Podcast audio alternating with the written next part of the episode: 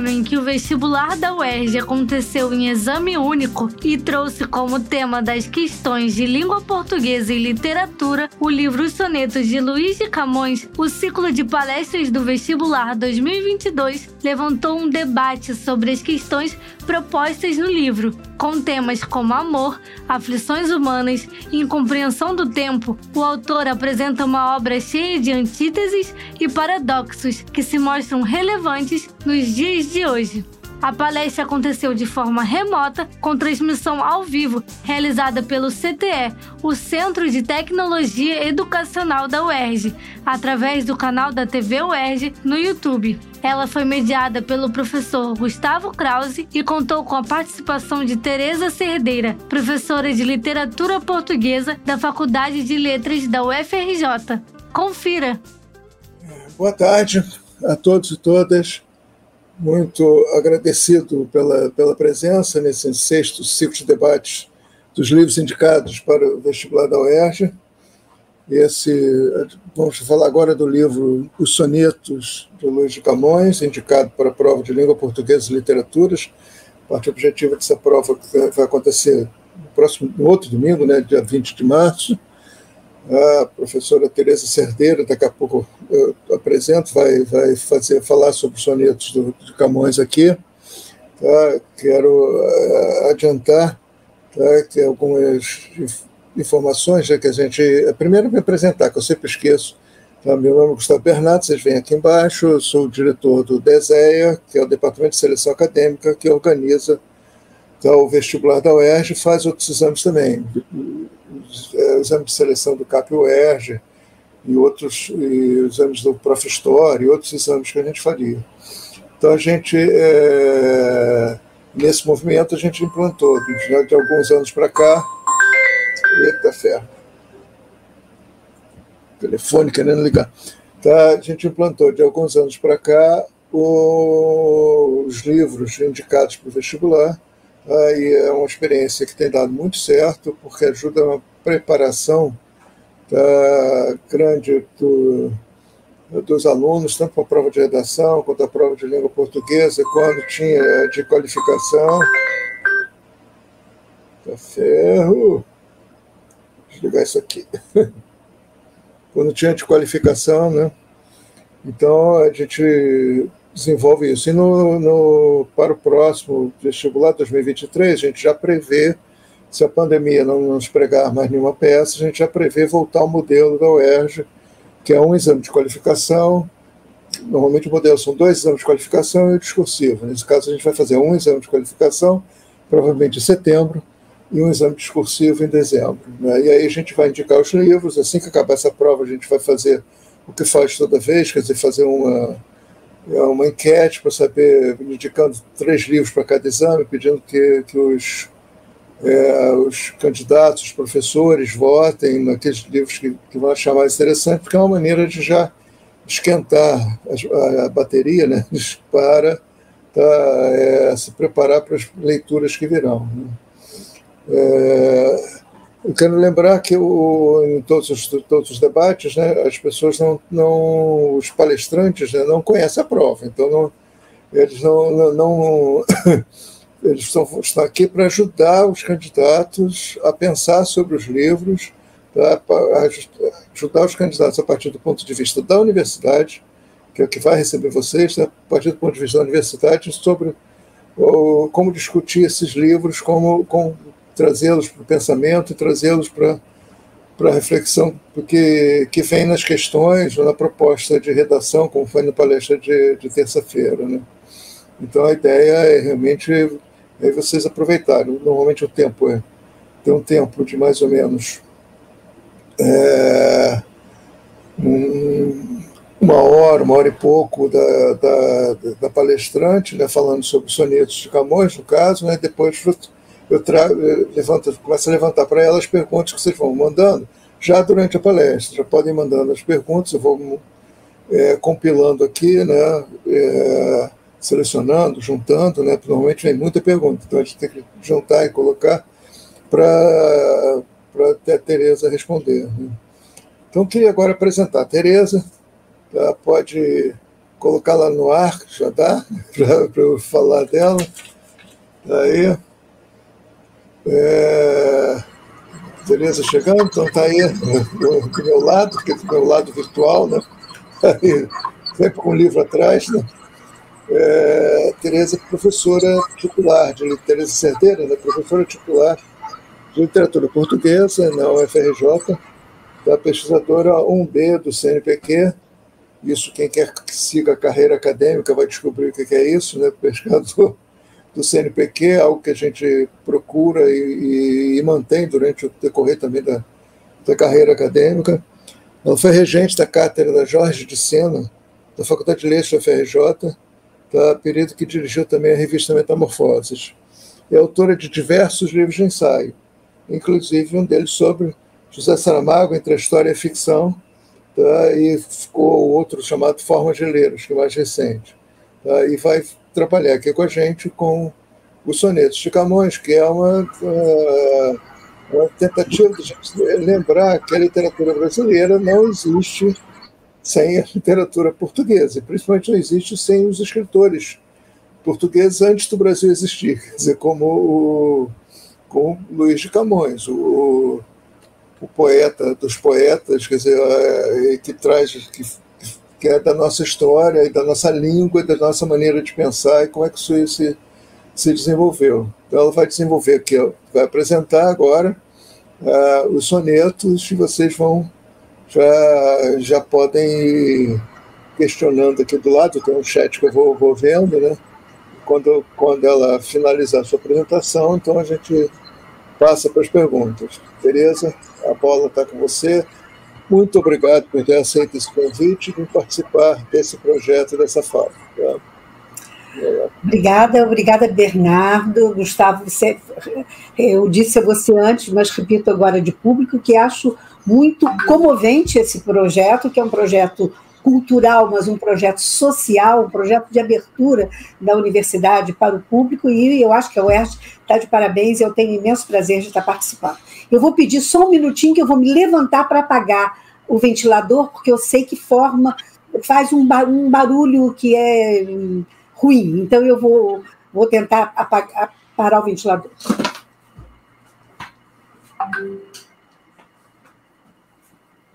Pronto. A voz fica melhor, né? E, e, e o nosso encontro fica mais uh, simpático. Uhum. Sobretudo na gravação, para não ficar aquele barulho horroroso. Bom, posso começar? Pode. Bom, então, uh, olha só, uh, nós vamos falar de Luiz de Camões e imediatamente ou inicialmente pode haver da parte de quem vai ouvir, diz, ai meu Deus, um soneto de Camões, um poeta do século XVI, deve ser uma coisa muito complicada, mas eu acho que ela, antes de ser qualquer coisa, é uma coisa muito sedutora. Então, o que eu vou. hoje tenho vontade de, se conseguir, eu venci a minha, o meu projeto, é mostrar a vocês que há um imenso gozo em nós lermos ainda hoje Luiz de Camões, que é um poeta do Renascimento, e isso quer dizer um poeta que está justamente na entrada da modernidade. Né? O Renascimento é, é, é, é aquele momento da história da humanidade que aposta que o mundo é passível de ser mudado no curso da história. Essa talvez seja uma grande viragem, que é claro que essa viragem não acontece de, uh, de um dia para o outro, de um mês para o outro, isso é uma, é uma coisa que vai, vai sendo alterada, vai sendo transformada, mas é a passagem da Idade Média de uma concepção medieval de mundo para uma concepção uh, renascentista do mundo. O mundo, uh, isso não quer dizer que é, esse valor da racionalidade, a racionalidade como valor humano, não vai tornar o sujeito, o poeta, absolutamente indiferente a Deus, mas vai dar ao homem uma independência para se pensar e para pensar sobre o mundo para além da autoridade da religião. Ah, é, de certo modo, a passagem né, de um teocentrismo para um antropocentrismo. Isso quer dizer Deus no centro, antropocentrismo, o homem no centro. Né? O Renascimento, portanto, por que, que se chama renascimento? Né? É nascimento de alguma coisa que já houve, que já, que já aconteceu.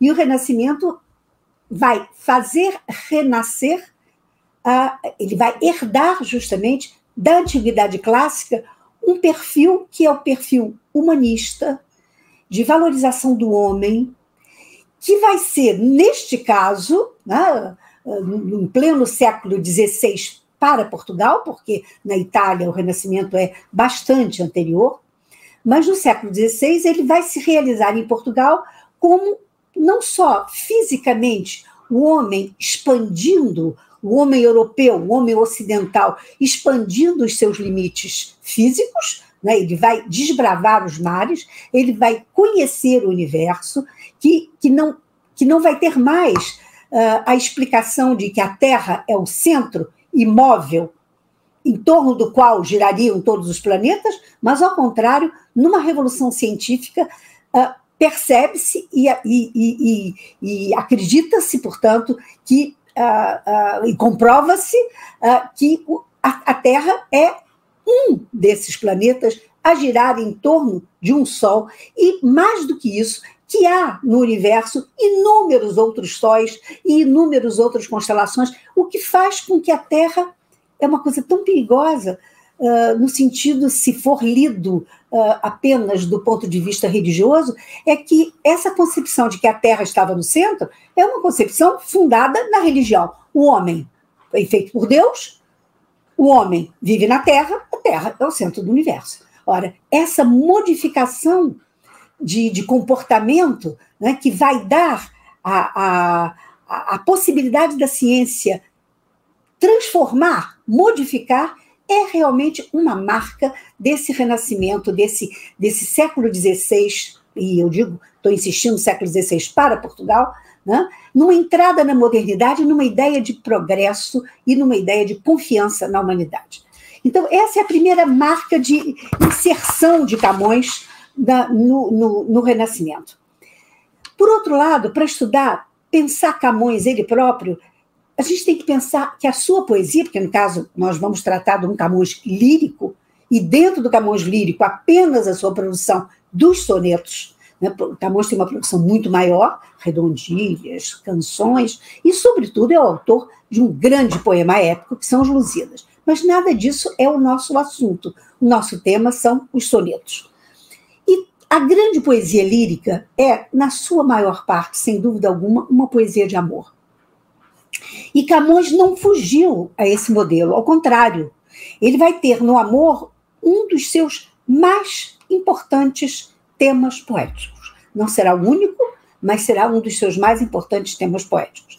Eu quero cortar aqui um, um, um minutinho para dizer para vocês que várias dessas reflexões que eu estou fazendo, vocês vão ter acesso a elas ah, porque eu fiz uns slides lá no final, e quando vocês tiverem acesso ao texto gravado, ah, essas informações vão estar transcritas também.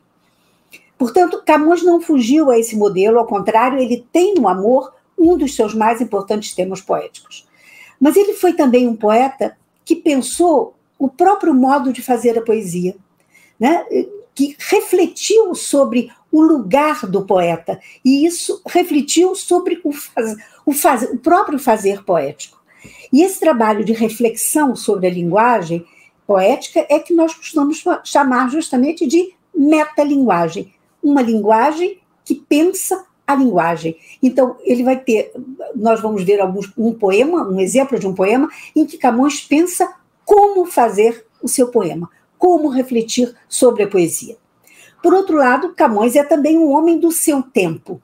E ele refletiu criticamente sobre ele, compondo imensos poemas sobre uma temática grave, que é a temática da crise da humanidade, do desconcerto do mundo. Esse tema do desconcerto, e eu insisto que esse concerto e esse desconcerto não é escrito com S, ele não está consertando nada, mas concerto com C Nós vamos assistir a um concerto. São vários, vários músicos tocando juntos em harmonia.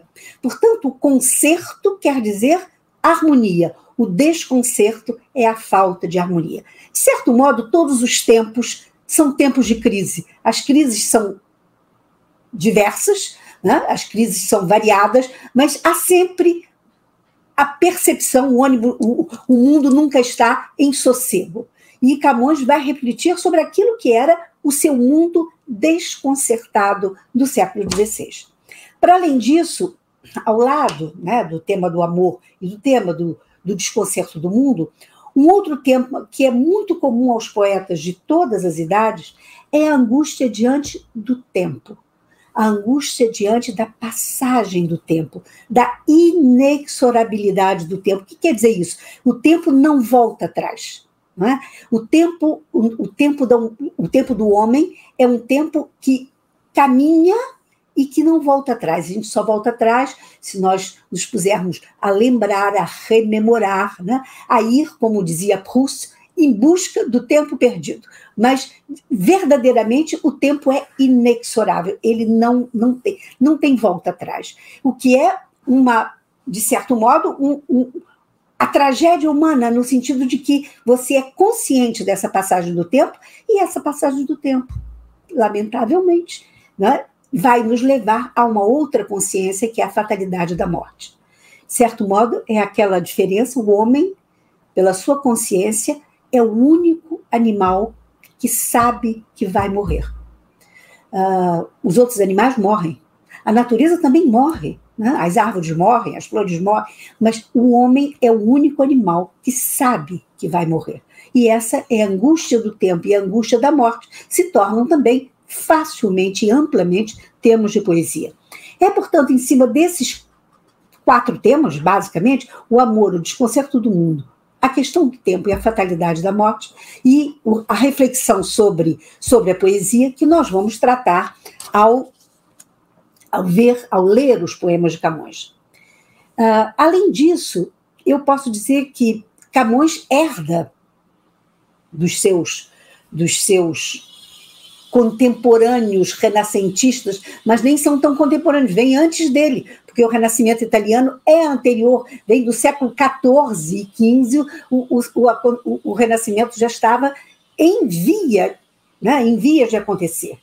E ele vai herdar, ele vai caminhar na esteira de Petrarca, que é um grande poeta do Renascimento italiano, ele vai receber uma bagagem cultural, e nessa bagagem cultural virá o modelo do amor platônico. Aquele amor para quem a alma, que é eterna, é o objeto último do desejo do amado. O que acontece na, com relação ao amor platônico não é absolutamente, às vezes a gente tem uma ideia, o, o, o senso comum faz um pouco essa ideia de que o amor, o amor platônico é um amor de que se ausenta o desejo. Não é absolutamente isso. O desejo é um desejo que está, ao contrário, permanentemente existente, mas ele vem contraído, ele vem, uh, ele vem uh, de, certo, de certo modo uh, limitado, né? constrangido, digamos, por uma racionalidade. E isso, o, o, que, o que essa, essa, essa travessia do amor platônico, do platônico, portanto, a gente tem Platão lá no, na, na, nossa origem, na, na origem desse conceito, né? a ideia de que amar o corpo é amar aquilo que nós sabemos que não é eterno, aquilo que padece com o tempo, aquilo que está fadado à morte. Portanto, para que o amor seja eterno, para que o amor seja imenso, há que se ultrapassar o desejo do corpo, em nome de uma coisa que é mais ampla, que existe antes de nós e depois de nós, na configuração platônica, que é a alma.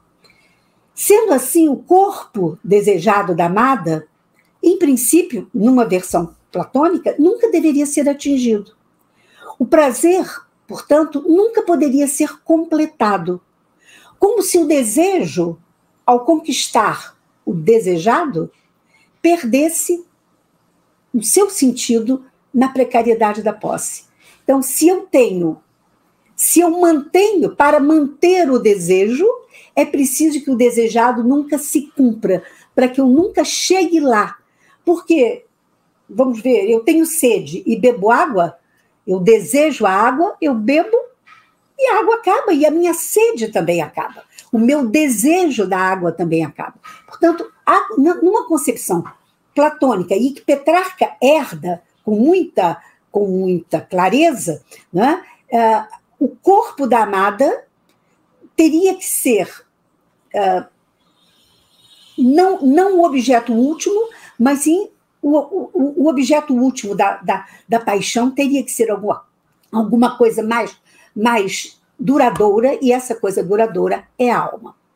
Ora, Camões herda certamente esses valores que vigoram ainda no Renascimento e que vão vigorar e que vão atravessar vários poetas seus, seus contemporâneos. Mas Camões é um poeta muito moderno. E ele vai dar a essa roupagem platônica uma, uma outra versão, uma outra, a, a, melhor dizendo, a, essa, a esse núcleo platônico, ele vai dar uma roupagem nova e uma roupagem mais terrena. Ele não desfigura a idealização feminina, longe disso, mas ele reconhece no corpo uma via de acesso à alma. Olha que coisa interessante. Para que nós atingíssemos realmente a essa, essa, esse amor espiritual, que é o amor da própria alma, é preciso que a na visão camoniana, numa, numa, numa expectativa camoniana, que o, a, a, a consciência do corpo se faça. E desse modo, Camões abre lugar no seu poema, nos seus poemas, nos seus sonetos, para o erotismo, para o gozo do amor carnal que ele desejaria experimentar. Portanto, nós vamos ver um Camões que já modernamente vai transfigurar um conceito que ele herda. Camões é, sem dúvida alguma, um dos maiores poetas da língua portuguesa. Um poeta que uh, significa que todos os poetas que escrevem em português, eu digo não só portugueses, mas em português, e poetas de todos os tempos retornam a Camões, se deixam impregnar pela sua poesia, e é nesse sentido que a gente pode dizer que nós estamos falando de um clássico. Um clássico é aquele que está sempre sendo revisitado. A lírica camoniana é uma lírica bastante vasta, como eu disse, composta de vários gêneros, mas aqui nós vamos nos ater aos sonetos. E o soneto é uma invenção, é, uma, é, é um, é, é um gênero do Renascimento, que é, é que tem, tem normas absolutamente fixas, ele é composto sempre de dois quartetos e de dois tercetos e diversos decassílabos. Então, essa estrutura, que é uma estrutura nova, que é uma estrutura do tempo, que é uma estrutura que Petrarca vai usar, que Dante vai usar, que Camões, e a partir dele, muito, todos os poetas, até os contemporâneos, mesmo aqueles que são muito modernos, fazem ainda sonetos. O soneto é, portanto, essa forma fixa, como eu disse, dois quartetos, dois tercetos, versos decassílabos, com uma determinada rima que também tem uma certa rigidez, uma certa. Ou ela. A gente vai ver em alguns deles, eu não vou me prender a isso, porque vocês certamente devem ter feito versificação com seus professores. E para mostrar para vocês o quanto Camões, eu dizia que em português, em língua portuguesa, eh, não se escreve sem Camões, a gente pode escrever com Camões e até contra Camões, mas nunca se escreve sem ele. E para comprovar isso, eu queria mostrar, trazer para vocês, como curiosidade, este soneto, que é o soneto da fidelidade, e que é um soneto de Vinícius de Moraes. E como uh, eu volto depois a ele, mas eu quero trazer esse soneto lido e cantado, lido, não, não cantado, mas lido por alguém que lê muitíssimo bem e que é Maria Bethânia. É o que vocês vão ouvir agora.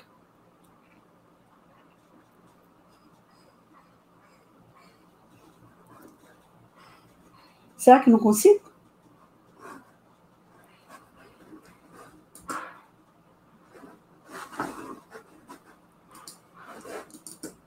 Não, não consegui. Não consegui. Que pena. Eu queria ter trazido a Betânia cantando, ela, lê, ela canta lindamente, mas leio eu uh, e quero que vocês saibam, nós estamos diante de um, de um soneto de uh, Vinícius de Moraes, e com a estrutura do soneto, dois quartetos, dois tercetos, versos decassílabos, e esse soneto se chama o soneto da fidelidade. De tudo ao meu amor serei atento antes, e com tal zelo, e sempre, e tanto, que mesmo em face do maior encanto, dele se encante mais meu pensamento. Quero vivê-lo em cada vão momento, e em seu louvor hei de espalhar meu canto, e rir meu riso, e derramar meu pranto, ao seu pesar ou ao seu contentamento.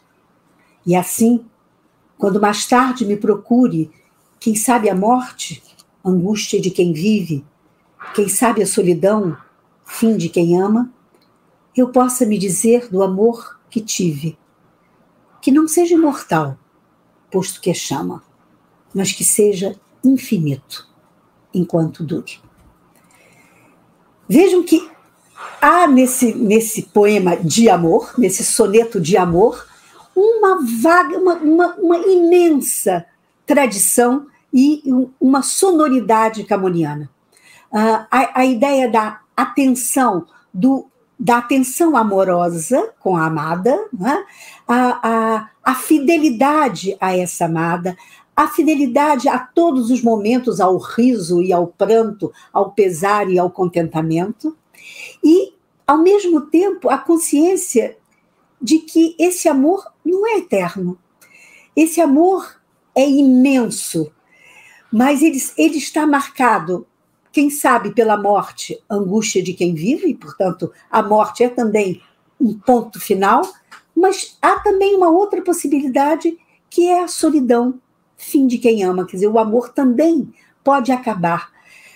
E com isso, diz o Vinícius, de uma maneira muito moderna, e isso eu acho que Camões não diria, que é a consciência de que o amor não precisa ser imortal, porque ele é chama, ele é paixão, ele é força, mas ele será sempre infinito enquanto dure. E é, e é uma. Aí a gente vê realmente o lado muito contemporâneo do Vinícius de, Vinícius de Moraes. A ideia de que a, vocês já repararam que nós, o homem é um ser finito, mas é um ser finito que concebe a infinitude. Ele sabe, ele, ele pode prever a infinitude, ele nunca será infinito, mas ele sabe que o amor pode ser infinito enquanto durar, na parte uh, de experiência que ele dá, que ele pode experimentar, é, nesse momento ele tem que ser do mais alto grau, ele tem que ser infinito, e talvez seja infinito, ser infinito é melhor do que ser imortal. Então, isso para dizer, eu gostaria de ter, que vocês tivessem ouvido a Betânia cantando, mas já que não foi possível, uh, vamos passar para, para um outro uh, para um, uma versão que, em que eu vou, vou falar desses impasses do amor na leitura de Camões. Então, a ideia da, da espiritualidade, o, do erotismo e a dor do amor. São três subtemas ligados a, a, ao amor. E eu vou começar por um poema bastante conhecido, que faz parte de um conjunto de sonetos a Dinamene. É, esse, esse esse soneto é, faz, quer dizer, é, faz parte de um ciclo. E quem é Dinamene? Dinamene é um nome poético, na verdade, de uma amada chinesa que teria morrido afogada no naufrágio, naufrágio esse em que o poeta Luiz Camões, uh, do qual ele escapou. Né? Ele naufragou, o, o barco naufragou, mas Camões escapou e a Dinamene morreu afogada. E o poeta sofre essa, essa, essa separação e vai dizer isso em variados textos, em variados sonetos. Então eu vou ler esse primeiro, que é, de todos, um, talvez o mais conhecido. Alma minha, gentil, que te partiste tão cedo desta vida descontente, repousa lá no céu eternamente e viva eu cá na terra sempre triste. Se lá no assento etéreo onde subiste, memória desta vida se consente, não te esqueças daquele amor ardente que já nos olhos meus tão puro viste. E se vires que pode merecer-te alguma coisa, a dor que me ficou, da mágoa sem remédio de perder-te, roga a Deus que teus anos encurtou, tão cedo de cá me leve a ver-te, quão cedo dos meus olhos te levou. Então, vejam bem, é, é, esse soneto tem, tem várias coisas muito interessantes para a gente entender a alma camoniana e o modo como ele entende o amor e lê o amor. Essa amada é como parte da sua alma. Ela é a sua perda. Perder a amada é perder-se, de certo modo. Ela era a alma do poeta. E em outro, em outro soneto ele vai dizer: transforma-se o amador na coisa amada. Quer dizer, a o, o, a, o amador e a coisa amada viram uma coisa só. Né? É, é, um, é um projeto que eu, ele, inclusive, revisita e até discute, mas vamos, vamos deixar isso para quando chegar o soneto. Nesse caso, ele, ele se refere a Dinamene como a sua própria alma, que parte, e parte tragicamente cedo, e por isso mesmo descontente.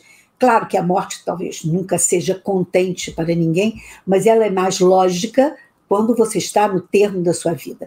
Mas era uma jovem, uma jovem chinesa, uma jovem amada chinesa que Camões teria trazido, uh, acompanhado, uh, que o acompanhava na viagem de volta a Portugal, quando o naufrágio acontece. E ele tem uma visão. Esse soneto não é, é um soneto de tristeza, pela partida da amada, mas não é um, um soneto de revolta. Porque, se vocês perceberem bem, é uma consciência muito cristã da morte. A ideia de que ela não acabou. O, a, a consciência cristã está presente quando ele diz: repousa lá no céu eternamente e viva eu cá na terra sempre triste. O que é que há de trágico nesses dois versos? É que eles estão absolutamente separados. Ela está lá, ele está cá. Ela está no céu, ele está na terra. Ela está para sempre no céu e ele será para sempre triste na terra. Claro que é, é, é, é a marca da tragédia, porque é a marca da separação. Mas há alguma coisa que sustenta essa tragédia e que a faz menos trágica. Triste, sim, mas menos trágica. É que a concepção cristã de que ela não desapareceu, ela não, não, não, não é, ele, ele pode, ele sabe que ela está em algum lugar. Né? E aí, a partir, da, a partir dessa concepção cristã da morte, ela diz, ele diz, ele lhe diz, se lá, agora é uma, é uma suposição, começa né, com essa hipótese, se é que, se lá no assento etéreo onde subiste, o assento etéreo é o céu, né? lugar onde ela subiu. Memória desta vida se consente, se é que você lá no céu consegue ainda ter memória daquilo que nós experimentamos na terra, não te esqueças daquele amor ardente. Ah, então o amor é fogo, o amor é ardente, o amor arde, o amor queima. Não é? Então, esse não é um amor onde o desejo não existe. Ao contrário, é um amor que queima como a chama. Então, não te esqueças daquele amor ardente que já nos olhos meus tão puro viste. Outra coisa interessante é que o fato dele ser chama, o fato dele ser desejo e desejo do corpo, isso não torna menos puro. A pureza, portanto, a, a, a, a espiritualidade do amor não fica aniquilada pelo fato de ser ardente. O amor é, ao mesmo tempo, ardente e puro. E diz mais a ela: é, portanto, um diálogo, é uma, a, Dinamende continua a ser alguém que pode ouvi-lo. E se vires que pode merecer-te alguma coisa, a dor que me ficou, da mágoa, sem remédio de perder-te, também é uma outra hipótese, se é que ele merece que ela ainda se lembre dele e o observe na sua tristeza por tê-la perdido, agora vem um pedido. Se ela, primeiro, se ela ainda se lembra do amor ardente. Segundo, se ela tem pena dele, né, lamenta, sabe da dor que ele está sofrendo, olha, o pedido simplesmente vem no último terceto. Roga a Deus que teus anos encurtou, que tão cedo de cá me leve a ver-te, quão cedo dos meus olhos te levou. Portanto, o que ele pede é que ele tenha a vida encurtada para que ele possa se reencontrar com ela. E há duas coisas que eu queria notar. Ele quer encontrar com ela, mas ele, ele estabeleceu uma condição. Ele quer encontrar com ela se é que ela tem a lembrança do amor ardente que eles viveram na Terra. Portanto, não é um soneto só da espiritualidade. Ele não quer encontrar com ela como duas alminhas, oh, querida, longe. Não. Ele quer saber, ele só quer ir para o céu se ele puder saber que ela se lembra, ao menos, que ela guarda a lembrança do amor ardente, que nem por isso é menos puro. Então, uh, roga a Deus, e há uma outra coisa, é que uh, essa oposição, né? ela repousa, ele vive, ela está no céu, ele está na terra, ela está lá, ele está cá. Há uma outra coisa que diz, é que esse Deus, há uma certa distância em relação, quer dizer, ao mesmo tempo que ele acredita nessa visão cristã da morte, ele, ao mesmo tempo, sabe, há, há uma, uma, digamos, uma ligeira acusação a Deus, de uma certa. Uh, de tê-lo penalizado. Que ele diz: roga a Deus e faz uma oração adjetiva que teus anos encurtou. Portanto, Deus é, é de certo modo injusto. Né? Ele encurtou uma vida que poderia ser mais longa, mas é ainda esse Deus que ele vai pedir que encurte a sua própria vida. Que tão cedo de cá me leve a ver-te, quão cedo os meus olhos te levou. Os sonetos da Dinamene são vários, e vocês vão ver que nem sempre eles têm a mesma tonalidade. Esse, o anterior é um soneto realmente de uma certa tristeza, mas uma certa esperança, porque Deus pode ainda levá-lo a esse encontro. Já esse segundo poema é um poema que vocês vão ver mais trágico. E ele diz: Ah, minha Dinamene, assim deixaste quem não deixara nunca de querer-te. Ah, ninfa minha, já não posso ver-te, tão azinha esta vida desprezaste. Como já para sempre te apartaste de quem tão longe estava de perder-te? Puderam estas ondas defender-te que não visses quem tanto magoaste?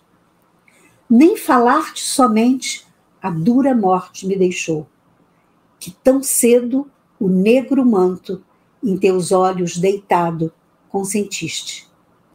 Ó mar, ó céu, ó minha escura sorte, que pena sentirei que valha tanto, que ainda tenha por pouco viver triste. Esse poema é um poema, de, vocês devem ter percebido, não só pela, pela pontuação, vários uh, exclamações, interrogações, que dão mesmo a tonalidade da angústia, da dúvida, né?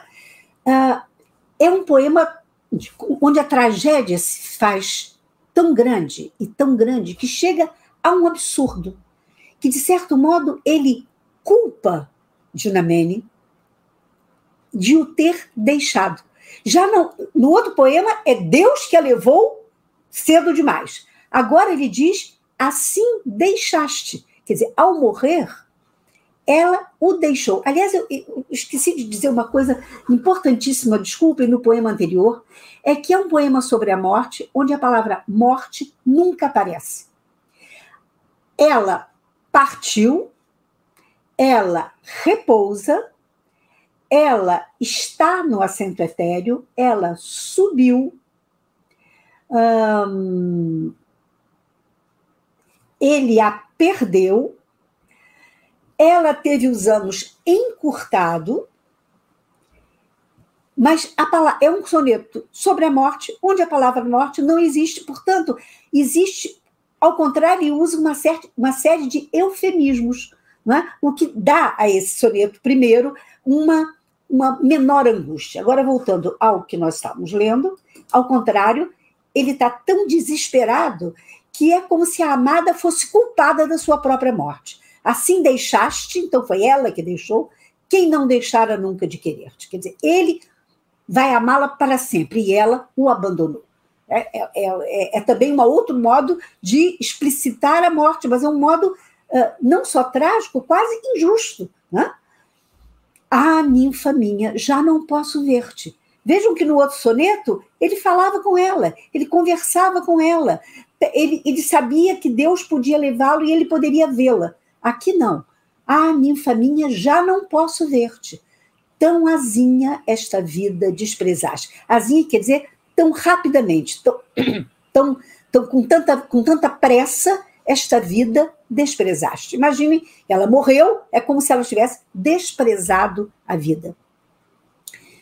Como já para sempre te apartaste, né, te afastaste de quem tão longe estava de perder-te. Quer dizer, eu jamais te perderia e tu, na verdade, na verdade, desejaste te apartar. É como se ele não a quisesse perder e ela se quisesse perder. Puderam estas ondas defender-te, e no sentido de defender é esconder-te, que não visses quem tanto magoaste? Veja bem, ela foi tomada pelas ondas, né? nós chegamos ao quase. Ao, a, a, a tragédia o leva ao absurdo, que é tornar Dinamene culpada da sua morte. Puderam estas ondas defender-te que não visses quem tanto magoaste? nem falar-te somente a dura morte me deixou. Ao contrário do soneto anterior, ele ainda dialoga com ela, ele ainda vai encontrá-la. E aqui ele já não pode nem falar-te somente a dura morte. Já não é mais uma morte cristã. É uma morte dura, é uma morte fatal, é uma morte para sempre. Me deixou que tão cedo o negro manto em teus olhos deitado consentiste. Quer dizer, é, mais uma vez, ela consente na morte, ela aceita a morte. Vejam bem, ele, ele, ele está enlouquecido de dor. E a dor tira a racionalidade. A amada que morreu passa a ser a culpada da sua própria morte. Ó mar, ó céu, ó minha escura sorte, que pena sentirei que valha tanto, que ainda tenha por pouco viver triste. Quer dizer, de que, que vale essa minha vida? Esse, esse, esse viver triste?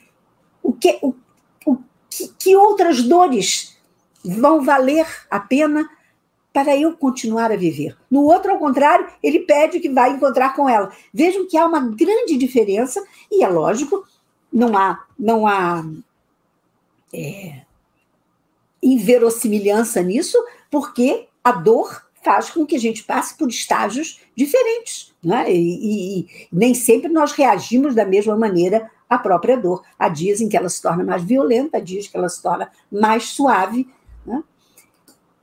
Ainda um outro. Ter... Há, há, outros sonetos, mas eu recolhi três sonetos da Dinamene. E esse começa uh, de uma outra maneira, um, que é, sobretudo, uh, espantosamente descrevendo uma cena da natureza. Vejam só. O céu, a terra, o vento sossegado, as ondas que se estendem pela areia, os peixes que no mar o sono enfreia, o noturno silêncio repousado. Até aí, ele estava descrevendo uma natureza tranquila, um vento sossegado, o céu, a terra, o vento sossegado, as ondas que se estendem, os peixes que estão quase dormindo né, nas, ondas do mar.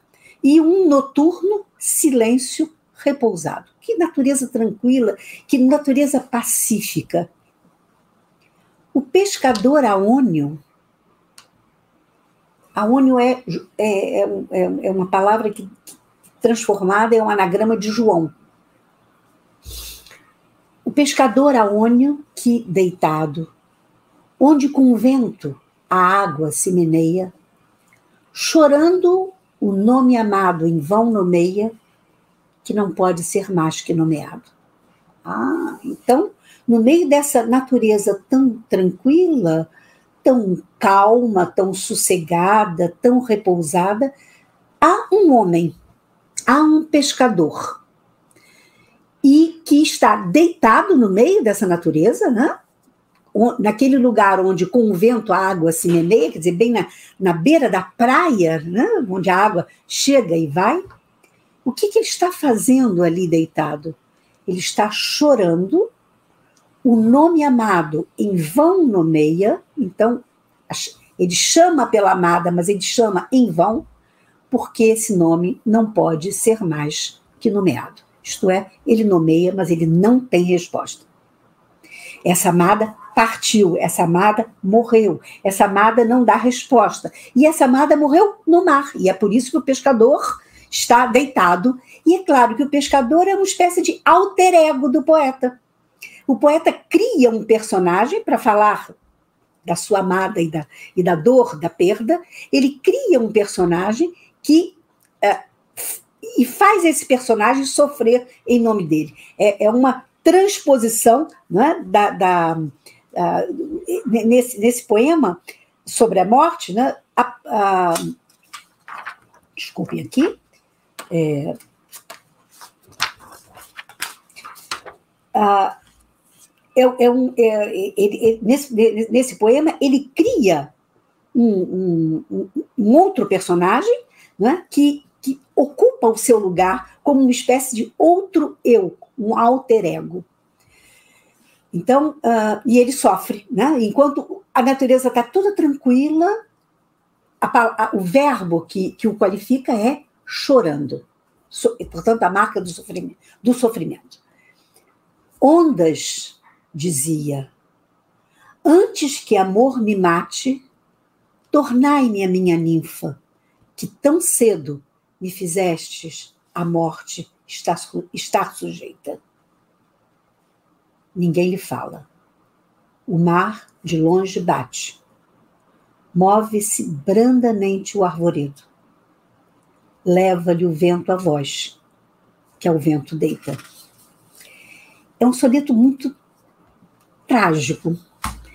E, e é um soneto que mostra uma extrema solidão, não só desse pescador, mas, de certo modo, do homem diante da natureza. Porque a natureza, né, que os poetas românticos muitas vezes criaram a ilusão de um, de um contato com a natureza, de uma conversa com a natureza, uh, é, na verdade, é uma estratégia poética. Porque a natureza em si, ela é absolutamente indiferente à dor humana. Você é capaz de perder uma pessoa e de estar levando aquele corpo para enterrar e está lindo o dia de sol, os passarinhos cantando, não é? A vida continua, a natureza não está nem aí para o homem. Lamento dizer, né? no concreto, sem metáfora, a natureza é absolutamente indiferente ao homem. A natureza é. Né? É, é, é o homem que, de certo modo, ou descobre a indiferença da natureza, ou então finge uma harmonia com a natureza, ou deseja uma harmonia com a natureza. Faz a natureza, como os, poetas românticos muitas vezes fazem, a sua companheira, aquela que vai ouvir, né? vai, mas a, a, a, concretamente e filosoficamente, a natureza é absolutamente indiferente ao homem. Não é porque eu estou triste que o dia vai, vai estar feio. Não é porque eu estou alegre que o dia vai ficar bonito. Né? Eu posso organizar uma festa, eu estou muito feliz e cai uma tempestade, ou então eu perco uma pessoa querida e faz um lindo sol, e a natureza realmente não está nem aí para o homem. E é isso que esse poema dá conta. Esse soneto dá conta. Repito, o céu, a terra, o vento sossegado, as ondas que se estendem pela areia, os peixes que no mar o sono enfreia, o noturno silêncio repousado.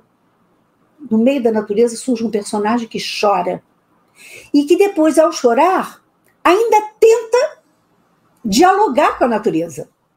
Ondas, dizia, ó oh, ondas, ó oh, mar onde a minha ninfa morreu. Ondas, dizia, antes que amor me mate, quer dizer, antes que eu, que eu verdadeiramente, eu já estou quase morto, porque eu estou morto de amor. Antes que esse amor me mate, antes que eu morra também, tornai-me a minha ninfa, que tão cedo me fizestes a morte estar sujeita. Outra vez, uma morte que, che que chegou antes do tempo, uma morte que se tornou duplamente absurda. Né? E ele pede que essa ninfa lhe torne a ele, né? volte para ele. Resposta: ninguém lhe fala. O mar de longe bate, move-se brandamente o arvoredo, leva-lhe o vento a voz que ao vento deita. Quer dizer, há uma. Nessa. Uh, vou, vou, vou, comentar, insistir ainda em, algumas, em alguns detalhes, é que o que nós estamos vendo aí é uma natureza e um pescador, ambos conhecem a tragédia, o mar viu a amada morrer, foi lá que ele morreu, mas o mar continua sossegado, o céu está tranquilo, o silêncio está repousado, os peixes estão quase dormindo, é? e o pescador, sem ela, só deseja a morte. E o segundo terceiro vai nos mostrar justamente uma natureza surda, uma natureza que não responde ao, ao, ao, ao amado, uma natureza que permanece indiferente. O mar continua no seu ritmo, batendo ao longe e batendo longe. Tudo é brando e sossegado. A indiferença se traduz ainda num gesto quase pérfido do vento que carrega a voz. O vento que leva a voz, quer dizer, ele fala e já ninguém ouve e a voz dele desaparece, para que ela, justamente para que ela não seja ouvida e não mereça ser respondida.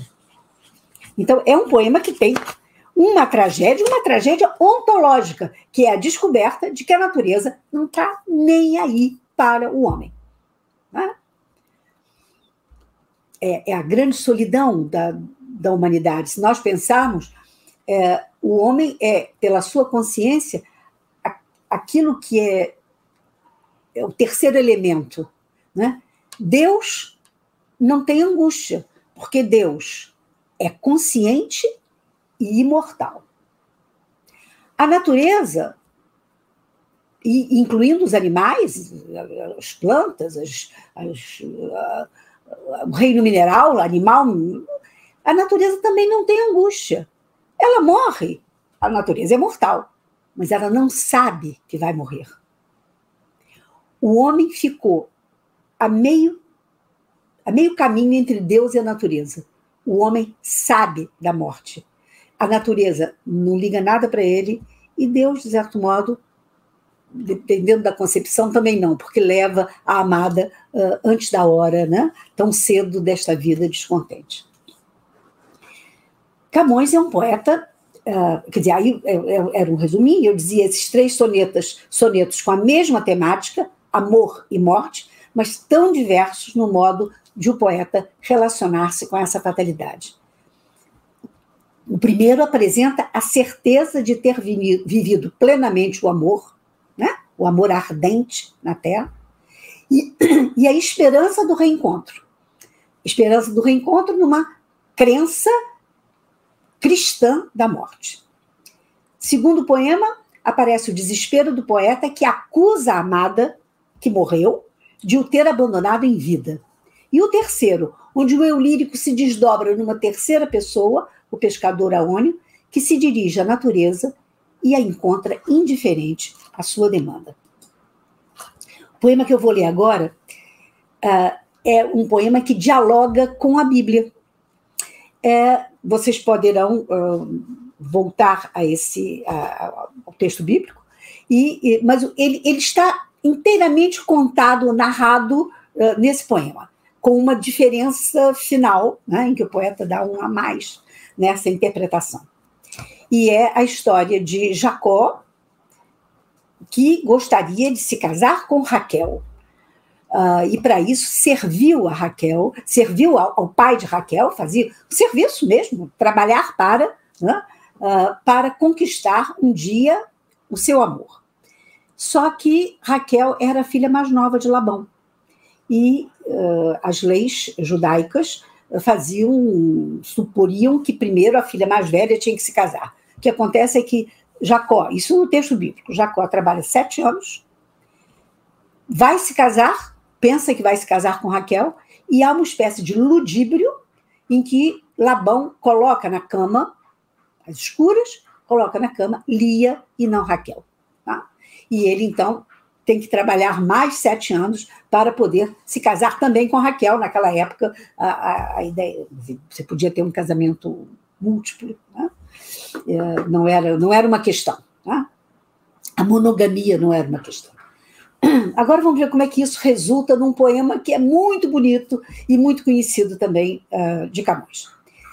Sete anos de pastor, Jacó servia Labão, pai de Raquel, serrana bela. Mas não servia ao pai, servia a ela. E a ela, só por prêmio, pretendia. Os dias, na esperança de um só dia, passava contentando-se com vê-la. Porém, o pai, usando de cautela, em lugar de Raquel, lhe dava Lia. Vendo o triste pastor que, com enganos, lhe fora assim negada a sua pastora, como se a não tivera merecida, começa de servir outros sete anos, dizendo: mais servira, se não fora, para tão longo amor, tão curta vida.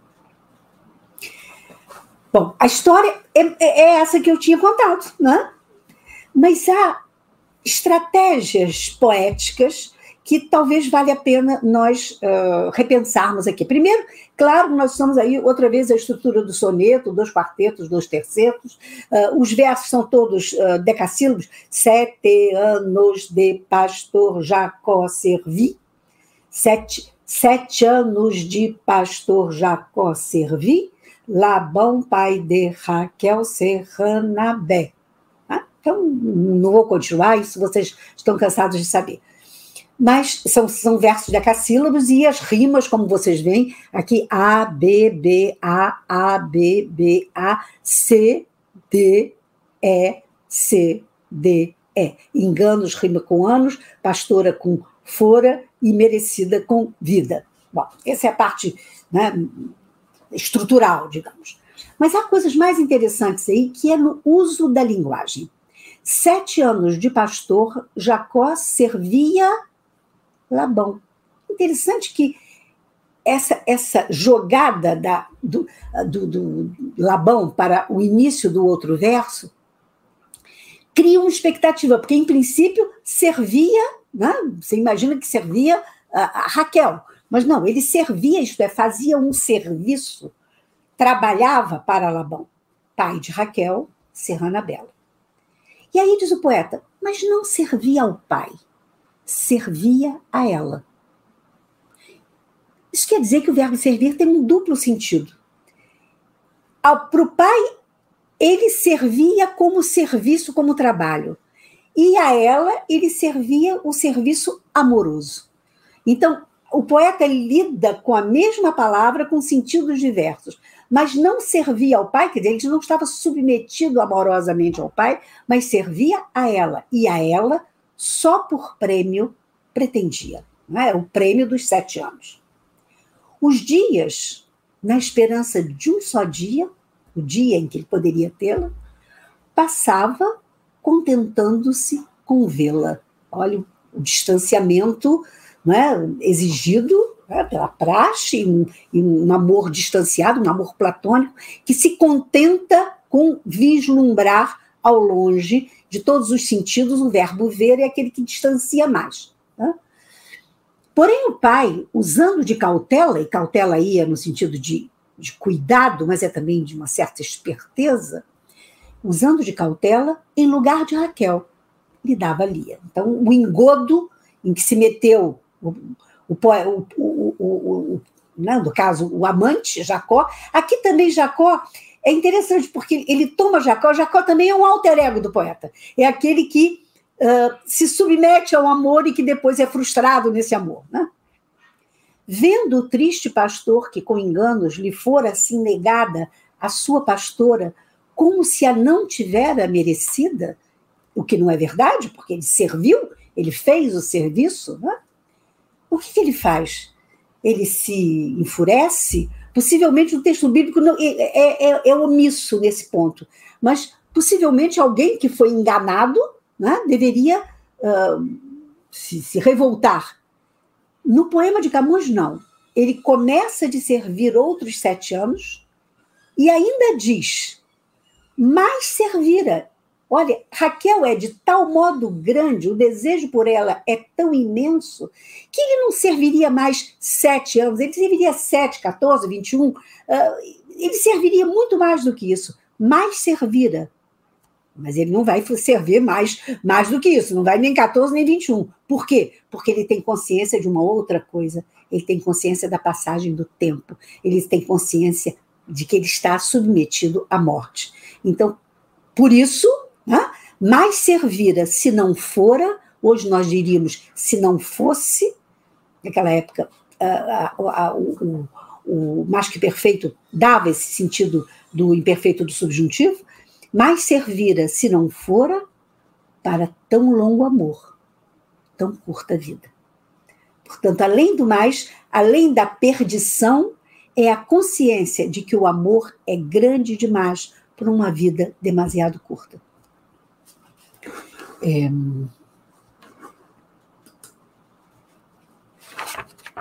Uh, aqui eu, eu, disse a vocês que o poeta fala da sua poesia e, e, e ele uh, nesse é exatamente um desses poemas em que ele pensa, se pensa como poeta. E ele analisa o processo de construção do poema. Ele diz: enquanto quis fortuna, fortuna aqui quer dizer o destino, quer dizer, enquanto o destino quis que eu tivesse, então vou ler de outra maneira, enquanto quis fortuna que tivesse, esperança de algum contentamento, o gosto de um suave pensamento me fez que seus efeitos escrevesse. Então a gente já logo vê que se trata de um poeta. Ele escreve sobre os efeitos do amor. Mas quando? Em que tempo?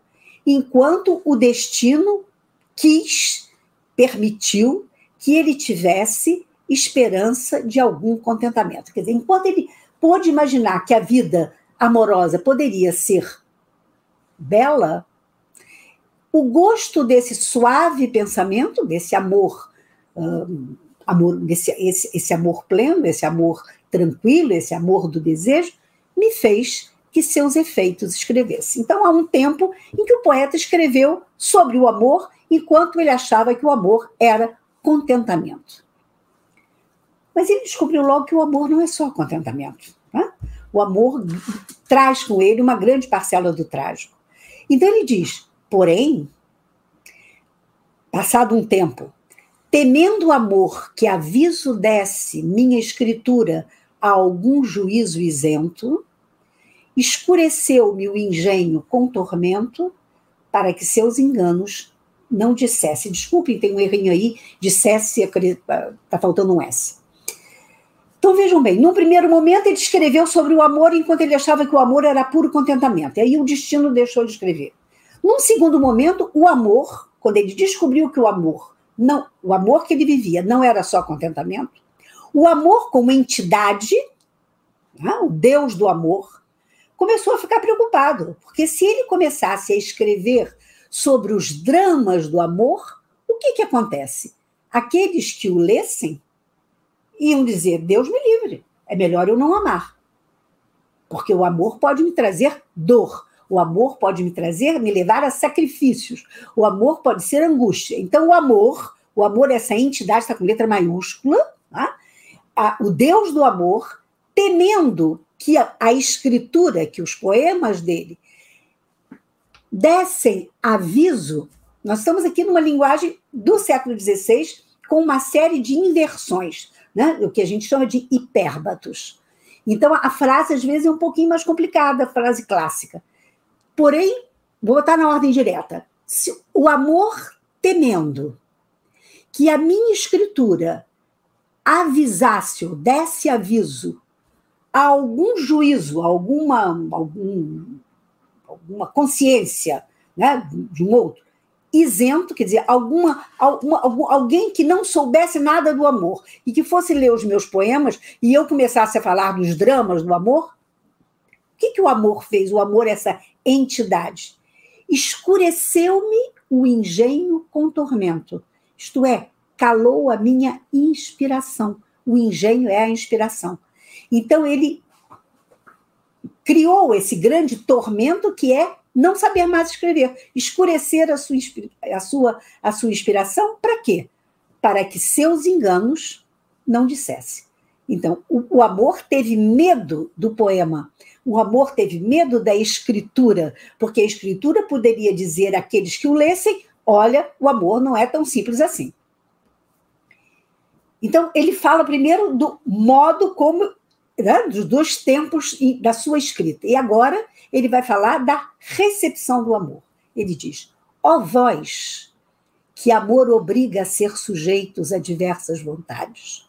Ó vós, leitores, a quem o amor obriga a ser sujeito a variadas, variados modos e dores do amor. Quando lerdes num breve livro casos tão diversos, não? Poemas felizes, poemas tristes, poemas angustiados, poemas sobre a morte, poemas sobre o desconcerto. Enfim, quando lerdes num breve livro casos tão diversos, verdades puras são, e não defeitos. E sabei que, segundo o amor tiverdes, tereis o entendimento dos meus versos. É uma coisa tão moderna isso, porque ele se dirige aos leitores Primeiro dizendo, olha, tudo aquilo que eu escrevo é verdade. Né? É, nasceu da experiência do amor. Não é um defeito. Melhor ainda, quanto mais os seus leitores forem amantes, experimentados no amor, eles entenderão melhor os seus versos. Sabei que, segundo o amor tiverdes, tereis o entendimento dos meus versos. Eu vou Uh, deixa eu ver o que, que quanto tempo me, me, falta. Não, esse eu vou, vou fazer assim. Sim, sim, esse vai.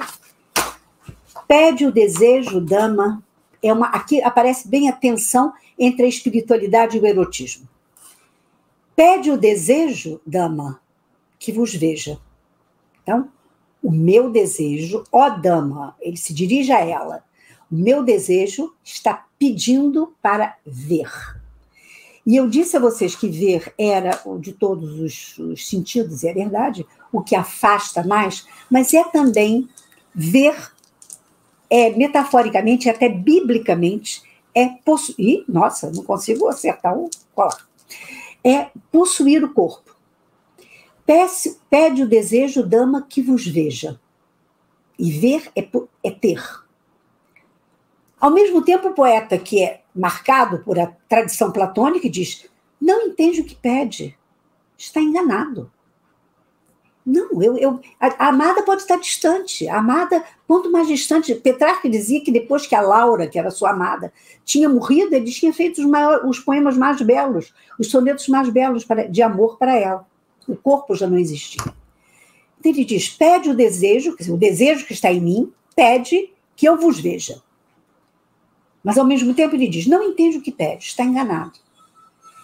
Porque é este amor tão fino e tão delgado quem o tem não sabe o que deseja. Quer dizer, quem tem esse amor fino e delgado, que é o amor platônico, nem sabe que deseja, não espera chegar à amada, não espera tocar a amada. não acusa, e depois ele, ele vai ainda argumentar em favor do petrarquismo, em favor do platonismo, em favor do distanciamento. Não há coisa a qual natural seja que não queira perpétuo o seu estado. Não é? Se eu estou feliz, eu quero, gostaria de ser feliz eternamente. Se eu estou junto da minha amada, eu gostaria de estar junto com ela eternamente. Se eu tenho a minha casa, eu gostaria que ela não sofresse nenhum dano. Uh, enfim, é isso. É, as coisas boas, é natural que nós desejemos que elas sejam perpétuas, tenham um estado perpétuo. Se é assim, não quer logo o desejo, o desejado. Porque não falte nunca onde sobeja. Não tem esse só, não, isso aí é uma transcrição ruim. Não quer logo o desejo, o desejado, porque não falte nunca onde sobeja. Ah, ah, é uma coisa interessante, que essa é a própria concepção do amor platônico. É que o desejo não precisa ter o desejado. Agora, eu vou, vou, vou ser uma coisa, vou, vou partir de uma literal, literalidade, é, da coisa mais literal possível. Eu tenho fome, eu desejo a comida, eu como, o desejo da comida acaba, eu deixo de ter fome. Para manter o desejo, aquela comida tem que estar lá na, na distância. E eu tenho que estar sempre ansiando por ela.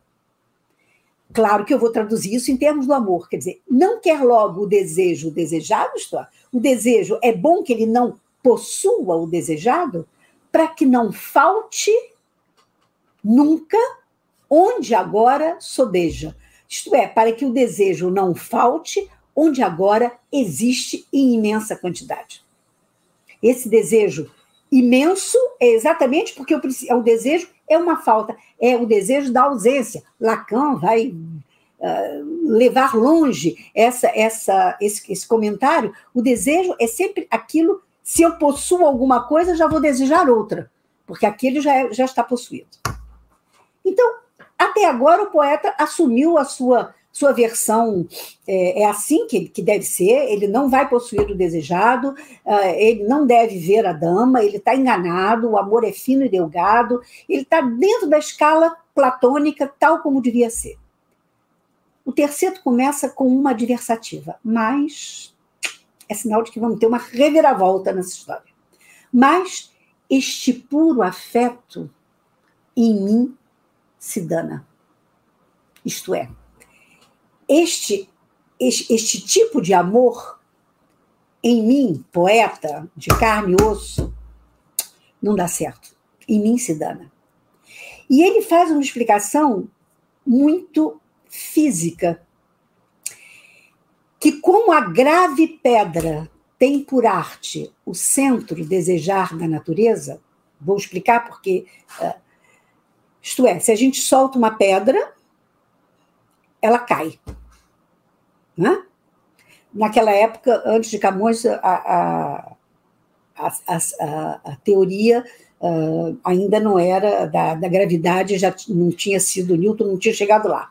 Mas ele tem alguma coisa que você solta, cai. E as explicações é cai porque é pesado, cai. Não, a gente sabe hoje, conscientemente, que é porque o centro da Terra atrai os corpos, né? Portanto, Assim como a grave pedra, a pedra pesada, grave aqui no sentido de pesada, tem por arte o desejar o centro da natureza, isto é, toda pedra pesada cai, assim o meu pensamento, pela parte que vai tomar de mim terrestre, humana, porque eu tenho duas fases, eu tenho, eu tenho a espiritualidade, mas eu sou também homem da terra, eu tenho um corpo, e um corpo que deseja, e por isso, essa parte do meu corpo, essa parte que vai tomar de mim terrestre e humana, foi, senhora, pedir esta baixeza. Isto é, pede o desejo, dama que vos veja. E ele diz: é essa minha parte humana e terrestre que foi pedir esta baixeza. Aí a gente pode dizer: puxa vida, então o desejo para ele está sendo considerado como uma coisa moralmente reprovável. Nem, nem bem é assim. A palavra é muito ambígua e ela pode ser uma baixeza física, isto é, deseja não o espírito que transcende, mas aquilo que está no baixo. E o poeta assume que a sua parte terrestre e humana deseja o corpo da amada. Essa baixeza não precisa ser uma baixeza moral. Ele não está se. Ah, imagina, eu aqui estou desejando amada, que não devia amar. Não, não é bem isso. É também desejo que está embaixo. É, é um poema interessante porque é um poema é, que muda, né? a, a, a concep... altera a concepção platônica uh, muito, muito claramente. É, eu vou, eu sei que minha, meu tempo está esgotando, eu vou pedir mais uns cinco minutinhos, porque eu preciso de uma. de um. Oi, Gustavo, pode, pode ser mais um pouquinho? Pode? Então, olha só, é porque eu não queria. Isso aqui eu vou lá. Depois vocês vão ter esses textos e vão ter os comentários também que eu vou anexar. É, esse, esse, esse tema, esse poema, eu vou passar um, rapidamente por ele, porque eu não tenho muito tempo, mas é, é, Vocês sabem que Camões, não sei se sabem, mas enfim, Camões não viveu o tempo todo em Portugal. Ele viveu exilado, uh, inicialmente na África, depois no Oriente. E esse é um poema de exílio, um poema que fala do exílio e, ao mesmo tempo, do desconcerto do mundo. Vejam lá a palavra desconcerto com C, como eu havia dito logo no início para vocês. E ele situa, é um poema que tem assim um caminho interessante, porque ele, ele, ele, ele se situa, ele situa muito claramente, eu depois vou mostrar, há um mapa que a gente. Esse, esse poema é geograficamente situado. Ele diz: na ribeira do Eufrates assentado, é o rio, né? um dos rios da, da, da Babilônia, uh, o Tigre e Eufrates, né? na ribeira do Eufrates assentado, discorrendo me achei pela memória aquele breve bem, aquela glória que em ti, doce Sião, tinha passado. Também é um texto baseado numa leitura bíblica do exílio do povo judeu na Babilônia, né? saíram de, da terra de Judá e foram para a terra da Babilônia prisioneiros como escravos. Então, é, o poeta se sente este judeu exilado. É, é, interessante porque, ao mesmo tempo que ele fala de uma passagem bíblica, ele está falando também do seu próprio exílio no Oriente. Na ribeira do Eufrates, assentado, discorrendo, me achei pela memória, então, lembrando-se daquele breve bem, aquela glória que em ti, doce Sião, tinha passado. Portanto, Sião é o, é, a terra de Judá, é o lugar de onde ele saiu. Da causa de meus males perguntado, me foi. Como não cantas a história do teu passado bem e da vitória que sempre de teu mal has alcançado?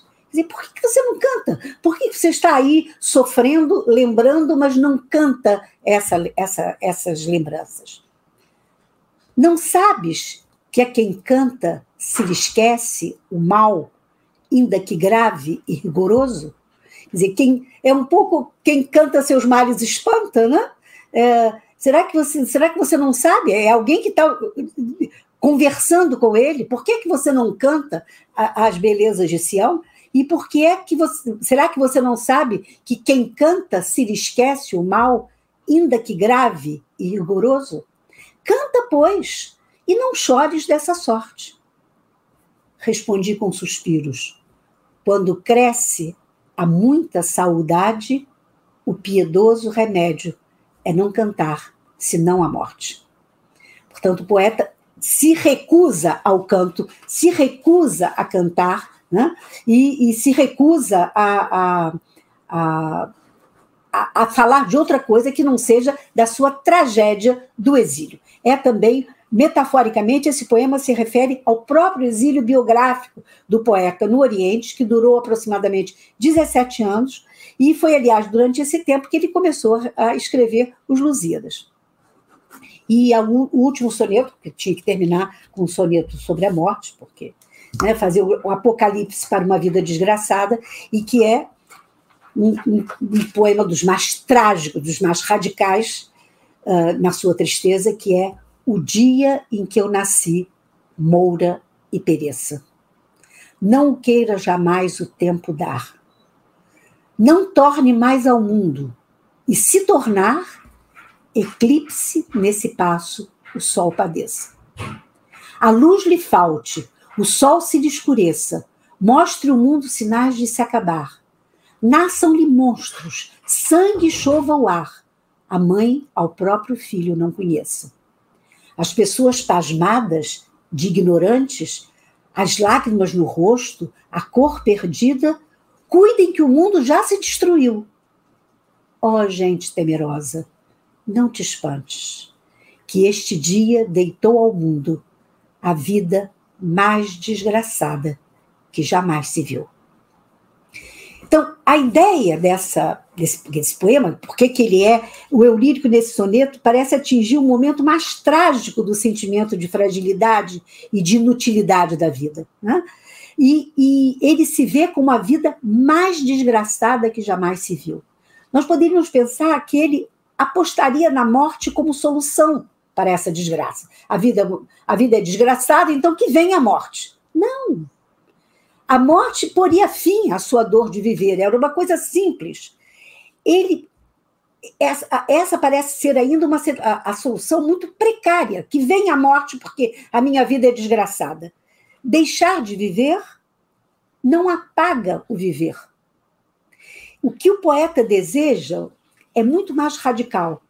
Ele quer uma coisa impossível. Lembra que a gente falou da inexorabilidade do tempo? Ele quer que o tempo não seja inexorável, ele quer voltar atrás. Ele quer pedir o impossível, quer fazer o tempo andar para trás. Para quê? Para apagar todo e qualquer vestígio da sua presença. Isto é, ele deseja que o dia em que ele nasceu, esse dia, desapareça, moura e pereça.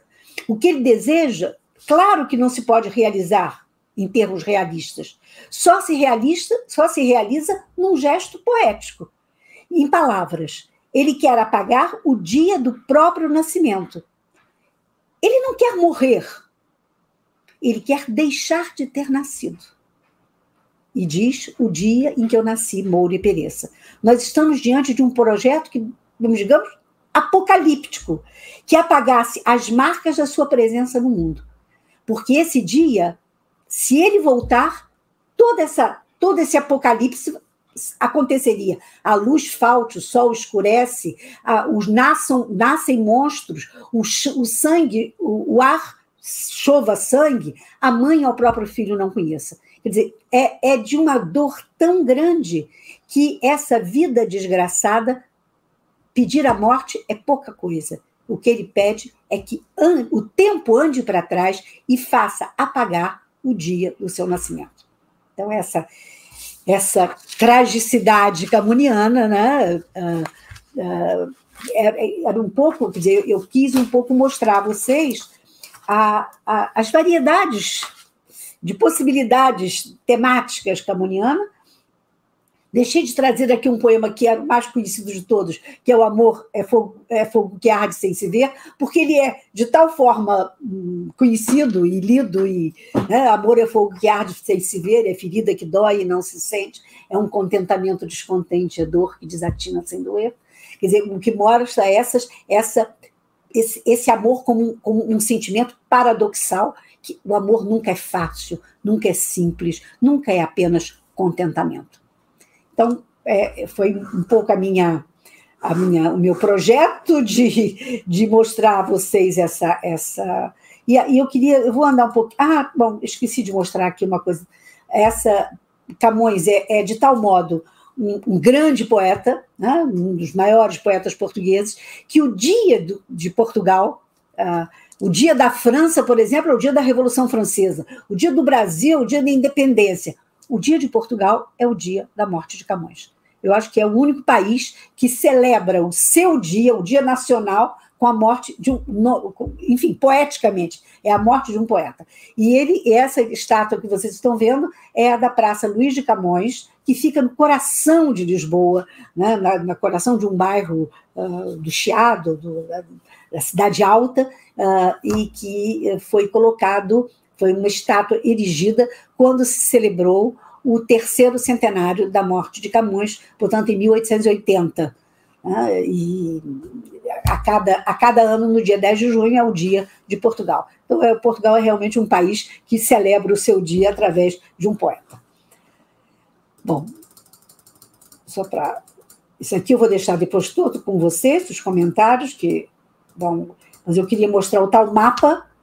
Uh, vocês têm aqui Judá, o reino de Judá, e o reino da Babilônia, com o rio Eufrates, e é esse o exílio, uh, que, enfim, o exílio judeu, né?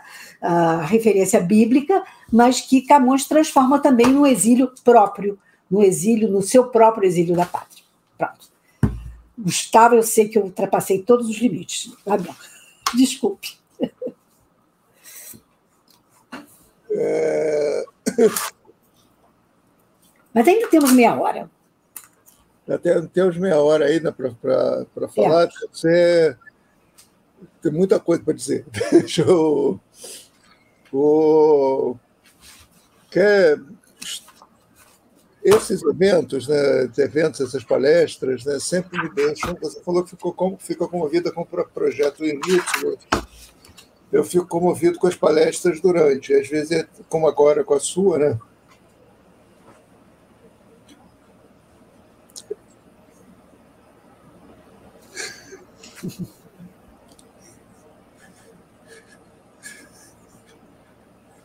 É difícil até falar. Porque fico, é, é como se fosse um.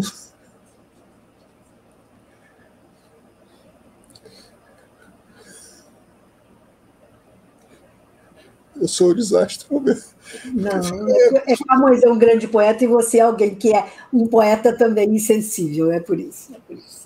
É como se fosse um monumento, não só a poesia, a literatura, mas também o magistério. Ah, quer dizer, é, é essa profissão da gente, né, que, que leva tanto tempo à universidade, a universidade que resiste, que resiste loucamente né, nos tempos de crise. O teve, se falava que o UERJ ia fechar em todos os jornais, né, o lema virou o resiste, e todas as universidades estão sofrendo isso, tá, num tempo tá, em que você tem como ministro da educação, sucessivos ministros da educação, tá, sucessivas bestas quadradas, né? É, você tem tá, como presidente da República tá, um sujeito que é, é o mamãe falei na cadeira do presidente, é, que é a mesma pessoa, né? E de repente a gente tem um evento desses, né? Essa fala, né? E emoção não é só com essa fala, quer dizer, é com os comentários que eu vou lendo do lado, né? com, com as perguntas que eu vou trazer, mas os comentários são. É, são muito é, fortes, né? Quer dizer, tomando a aula. Nem acredito que eu estou gostando de literatura.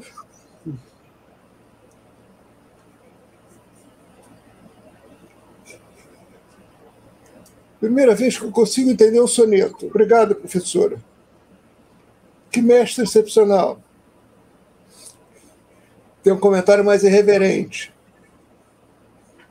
Ih, mané, a, Palmeirinha está dando aula. Quem sabe que é a Palmeirinha? Que professora fofa. São mais de 10 comentários com isso. Aí começa a vir é, aí, professor, quando quiser falar, eu vou, eu vou ouvir. E muita gente pedindo para você continuar ali, né? É, deveria comentar sobre cada soneto, todos do seu Camões, adorando a explicação. É, fica mais, está tão bom que quero pipoca, só não vou fazer porque não quero perder um segundo. Bernardo, por favor, deixa ela ficar, nunca te pedi nada. Se outro pediu, quer ser minha avó?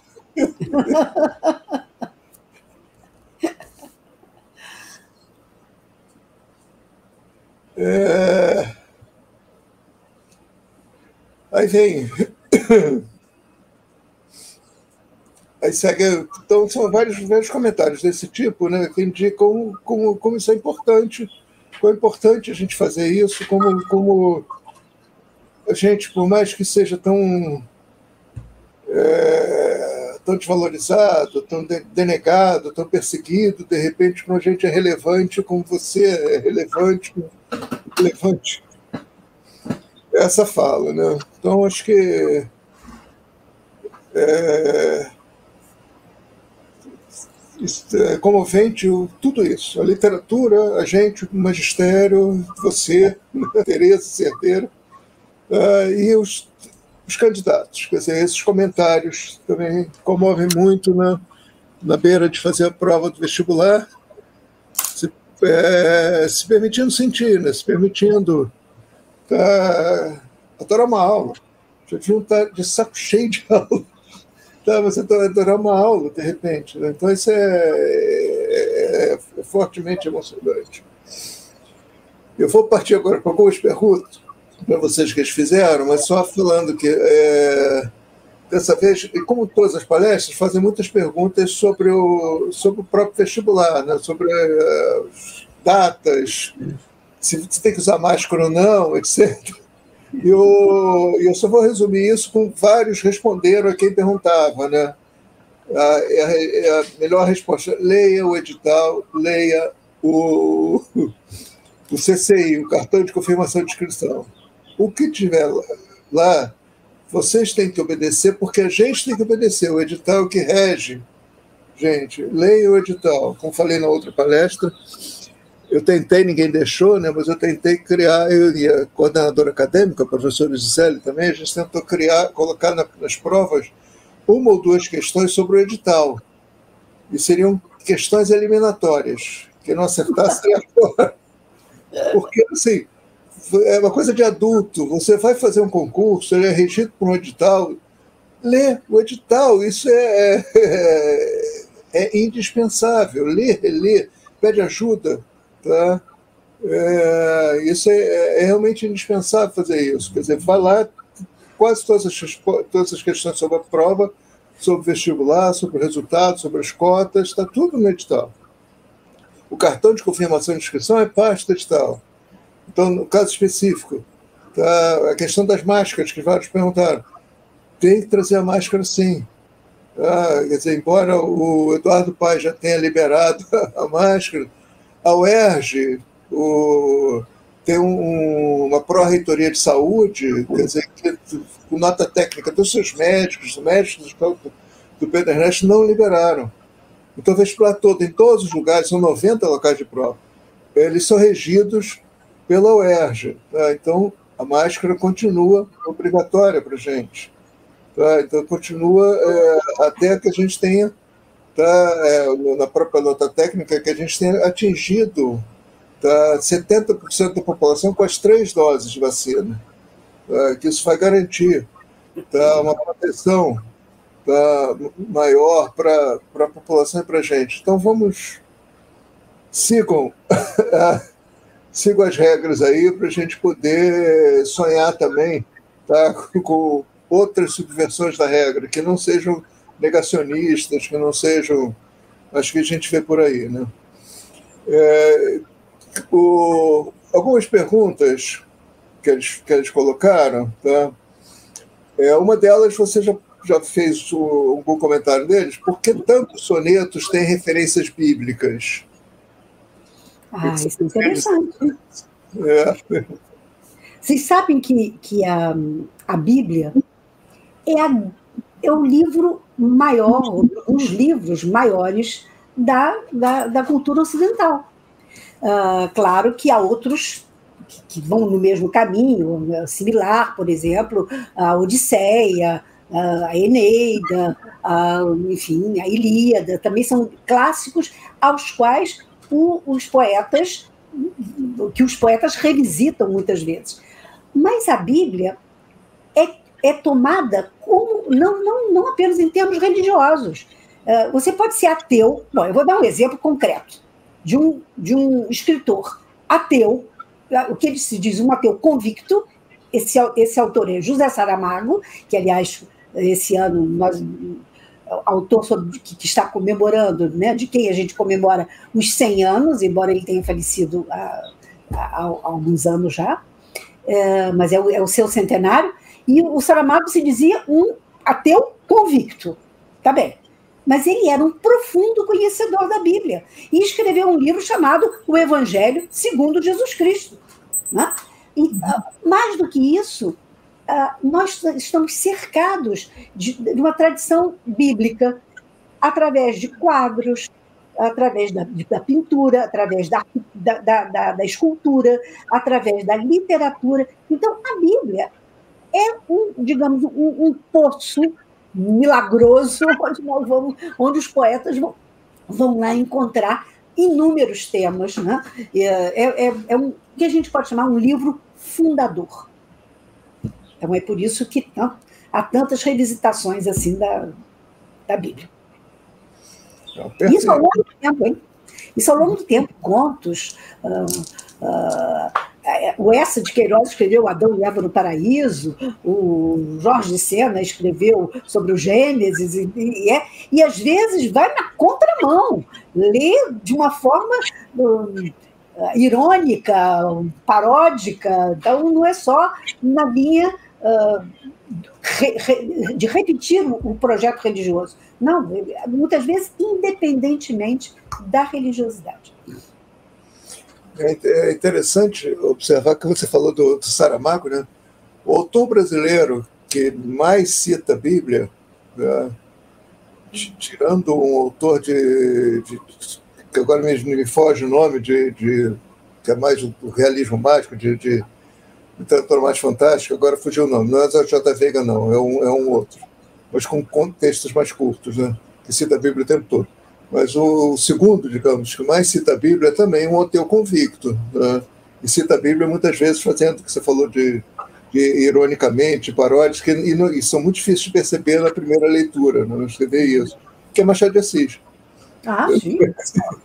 Machado de Assis tá, é, assumidamente. É, eu tem um livro chamado Esaú e Jacó. Esaú e Jacó, exatamente. Então, ele, ele, ele faz referência o tempo todo. É. A Bíblia é declaradamente um, um indiretamente um ateu também, com convicto no século XIX. Tá? Então era alguma coisa ah. mais, mais difícil mesmo de ver. É, eu estou aqui porque eu estou procurando aqui um livro. Pode, pode ir adiante. Então, deixa eu é, colocar uma outra pergunta. Sim. Ah, antes, eu vejo aqui agora um outro comentário que eu não, não disse, mas que é interessante também lembrar. Tem alguém falando que quero colocar a Tereza no potinho. Não, não, não. no potinho.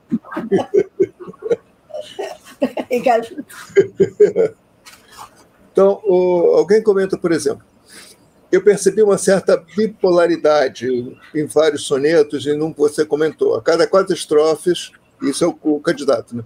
Cada quatro estrofes falava de um determinado assunto, como, por exemplo, morte, natureza, amor, morte, amor. Uhum. Essa ordem de temas pode definir também o desconcerto? Quer dizer, esses temas, esses temas preferenciais podem definir também o desconcerto? Sim, quer dizer, o, o, o desconcerto do mundo inclui ah, tudo que é desarmonia. Não é? Tudo que é, como eu disse a vocês, concerto, nesse sentido, é harmonia. Desconcerto é desarmonia. Né? Por isso mesmo a palavra é com C, não é com S. Ah, tudo que no mundo mostra essa, essa desarmonia ah, leva a uma reflexão, e isso pode ser o fato da natureza, por exemplo, do poeta se dar conta de que a natureza não está nem aí para a gente. Né? É, uma, uma, uma descoberta trágica. Né? A gente adoraria que a natureza fosse a nossa cúmplice, mas ela não é. Né? Ela, uh, ela, o, o, próprio amor, que é a, a ideia do amor e da morte. Como é que o amor, como é que a morte pode corromper a totalidade amorosa? Então, mais uma vez, está aí, está aí em, em questão o desconcerto. E, há, e há, além do mais, uh, poemas de Camões, sonetos, inclusive, em que ele é mais, mais diretamente uh, se refere a um desconcerto mesmo uh, ético, isto é, da sociedade, daqueles que agem mal, daqueles que, que agem, agem na, na contramão do, da harmonia. Né? Então, essa, esses temas, o fato de lidar com essa bipolaridade, amor e morte, amor e natureza, o, o, a consciência, isso é, são também formas de, de apontar o desconcerto. Mas, além do mais, um desconcerto político, um desconcerto ético, que também uh, abunda, né? floresce nos poemas uh, e em alguns sonetos de Camões. Tem uma pergunta aqui também que acho que, que tem a ver com Camões, mas tem a ver com a própria literatura. Né? Todos os poemas de Camões têm uma visão pessimista e negativa? É, vejam bem, é, eu acho que o poeta é aquele, o artista em geral é aquele que uh, tem uma sensibilidade especial diante do mundo. E isso pode, muitas vezes, uh, levá-lo a perceber com mais angústia aquilo que é uma fatalidade humana. Né? Uh, digamos que na nossa vida nós não passamos todos os tempos, todos os momentos da nossa vida, também seria trágico, né? pensando, ah, esse, como, como dizer, esse é, vivi um dia e um dia ótimo, é, mas foi menos um dia da minha vida. Já pensou se a gente vivesse o tempo todo assim? Mas os filósofos, os poetas, os artistas, de modo geral, têm uma certa sensibilidade e a vida não é fácil, a vida não é simples, a vida nos, nos impele não é, a, a, a, fazer concessões, a fazer. Uh, a ser atingido uh, filosoficamente, mas, mas também materialmente, tá? por uma por uma, uma por realidades que são graves, né? e mesmo mesmo quando se ama, veja bem, que seria um momento mais de maior plenitude. O amor não é simples, o amor, e agora estou falando da experiência nossa, não estou falando como poeta, mas o amor não é simples, o amor é complicado, o amor é, exige conhecimento o amor é uma aventura. Né? A aventura amorosa é uma aventura de conhecimento do outro. Né? Ah, eu até disse a vocês que Camões, eh, eh, eu ia comentar, mas era um poema que, afinal de contas, não estava aqui, mas é um poema dos mais conhecidos de Camões, em que ele diz: transforma-se o amador na coisa amada, por virtude do muito imaginar. Não quer logo na verdade, ele diz: o amor, por, por, imaginar tanto, por, por ter o amor só na, na, na, na imaginação, a coisa amada se transforma no amante. O amador se transforma na coisa amada. Ora, Bolas, Camões, depois, na, segunda, na segunda parte do poema, vai refutar completamente essa leitura. Ele disse: lamento, para mim não funciona assim. Porque quando o amor e a coisa amada são um só, acabou eu, eu já não tenho mais a aventura do conhecimento. O outro é necessariamente aquilo que eu desconheço.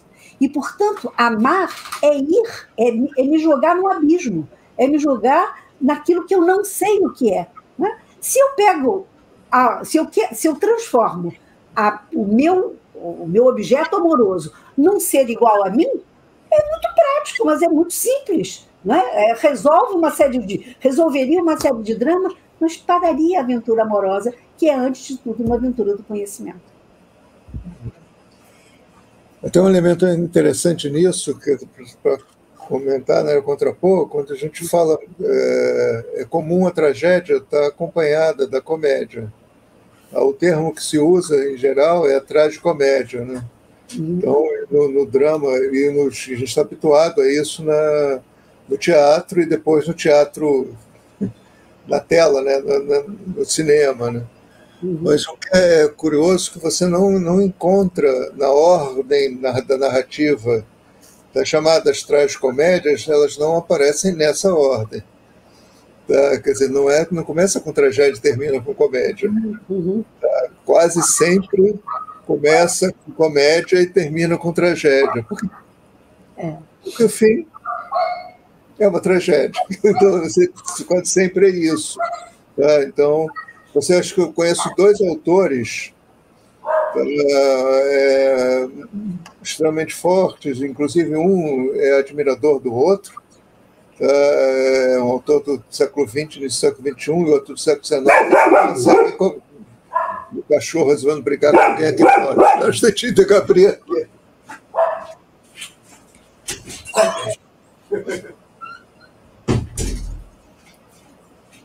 Perdão, voltei.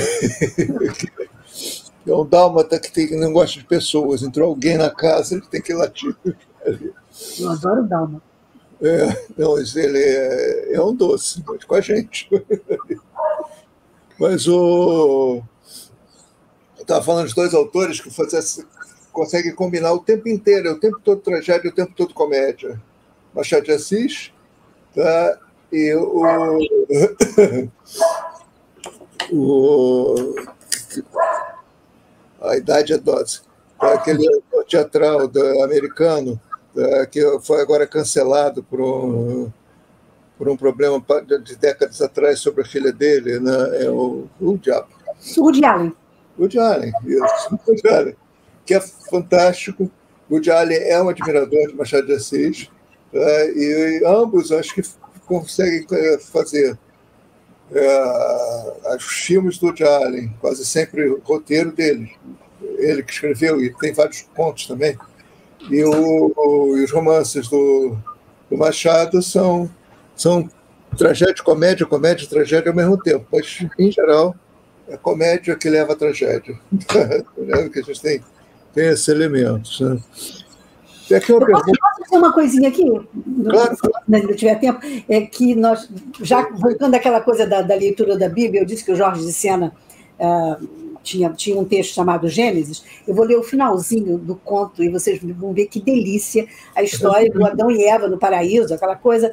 Então, Deus vai, expulsa todo mundo do paraíso.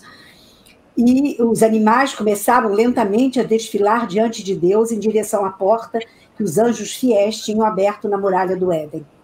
Então, resoluta e medrosa, linda como nunca, o peito arfando, o cabelo desgrenhado docemente pela volúpia, tapando o corpo com um braçado de folhas de parra, Eva procurou o mais terno sorriso que lhe ensinara a árvore do bem e do mal e disse, gorjeando as palavras, ébria ainda: não sejas muito severo, meu senhor.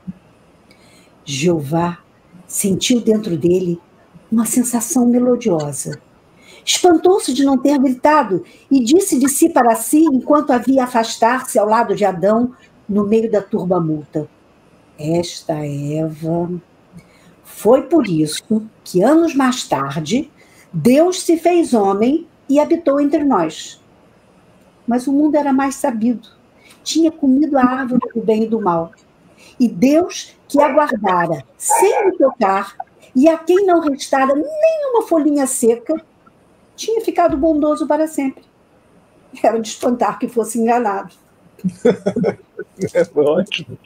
É uma delícia. É... Não, e é, é, é, uma. Veja bem, se chama Gênesis, né? Gênesis.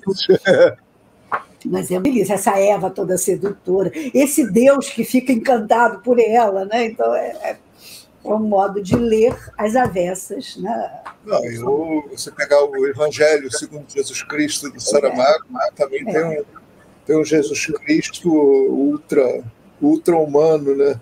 É claro. É, e toda, toda esse movimento incrível, né? O, aqui estão pedindo. Hum também, vamos dizer, a gente já tem alguns minutos, né? se você pode fazer um comentário rápido sobre a parte técnica dos sonetos novamente. A ah, média, rica, rica, pobre, essas coisas. Eu só quero observar o seguinte: Tá? É, quem está pedindo isso, eu acho que tem a ver isso para o comentário de sonetos, mas vejam bem o programa da prova. Tá? Vejam bem, não tem versificação. Bem esse, esse elemento. Forma, é, é, é curioso, né? É curioso, é importante, é, mas é. tem esses. É, a gente não, não trabalha vendo a técnica pela técnica, quer dizer, o, não trabalha com listas de, é, de recursos, por exemplo. Então, é, é, é o que servir para explicar. O poema está valendo, inclusive vai aparecer elementos no, nos, nos enunciados, tá? mas no, é, é um outro tipo de. A abordagem mais importante é a abordagem mesmo do, da ideia, do uhum. pensamento do, é uma abordagem filosófica, como você fez, no comentário dos poemas. Né? Agora, é interessante fazer, aí sim, fazer esse, esse relacionar essa é, literatura, filosofia, né? a, a, parte técnica dos sonetos, que é o, uma forma limitada, e quanto mais limitada, e com paradoxo, né? quanto mais limitada, mais livre ela fica. Né? De algum jeito, a limitação. É, eu vou, eu vou se eu puder, se eu puder compartilhar novamente, eu vou pegar um soneto e vou mostrar isso. Pode ser? Tá, ótimo, claro. Então, aqui, deixa eu ver se eu. Uhum.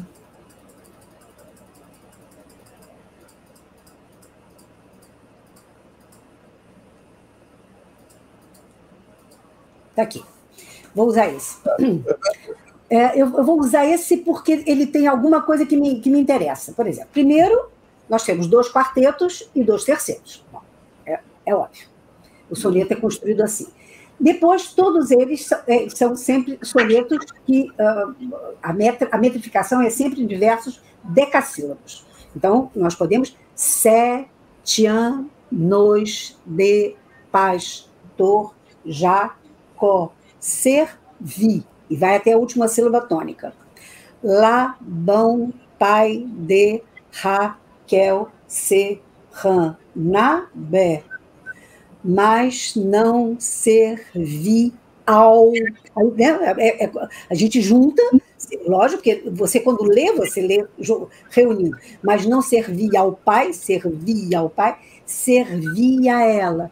E a ela só por prêmio pretende. Vejam bem, e a acentuação é sempre, na maior parte das vezes, na sexta sílaba e na décima. Dois dias na esperança de um só dia, passava contentando-se. É o, chamado decassílabo heróico.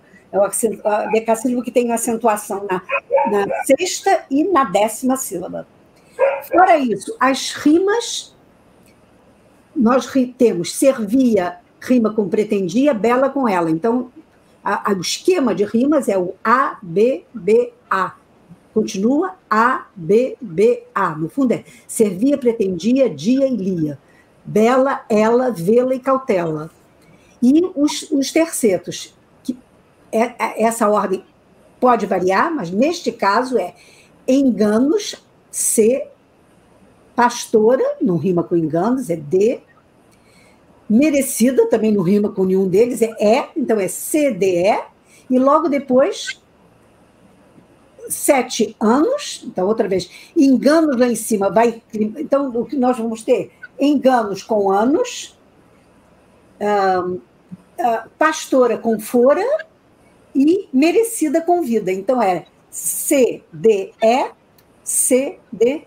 Então, o esquema de rimas é ABBA, ABBA, CDE, CDE. Às vezes é diferente no, no, em, alguns, em alguns sonetos, não é o CDE, mas uh, a rima, em geral, dos, dos, quartetos é o famoso ABBA. Uhum. mas uma coisa que eu queria mostrar aqui é porque, às vezes, realmente há elementos uh, formais que que ganham significado. Por exemplo, esse cavalgamento do primeiro verso para o segundo, é muito interessante, porque ele cria uma expectativa de leitura. Uh, sete anos de pastor, Jacó servia Labão.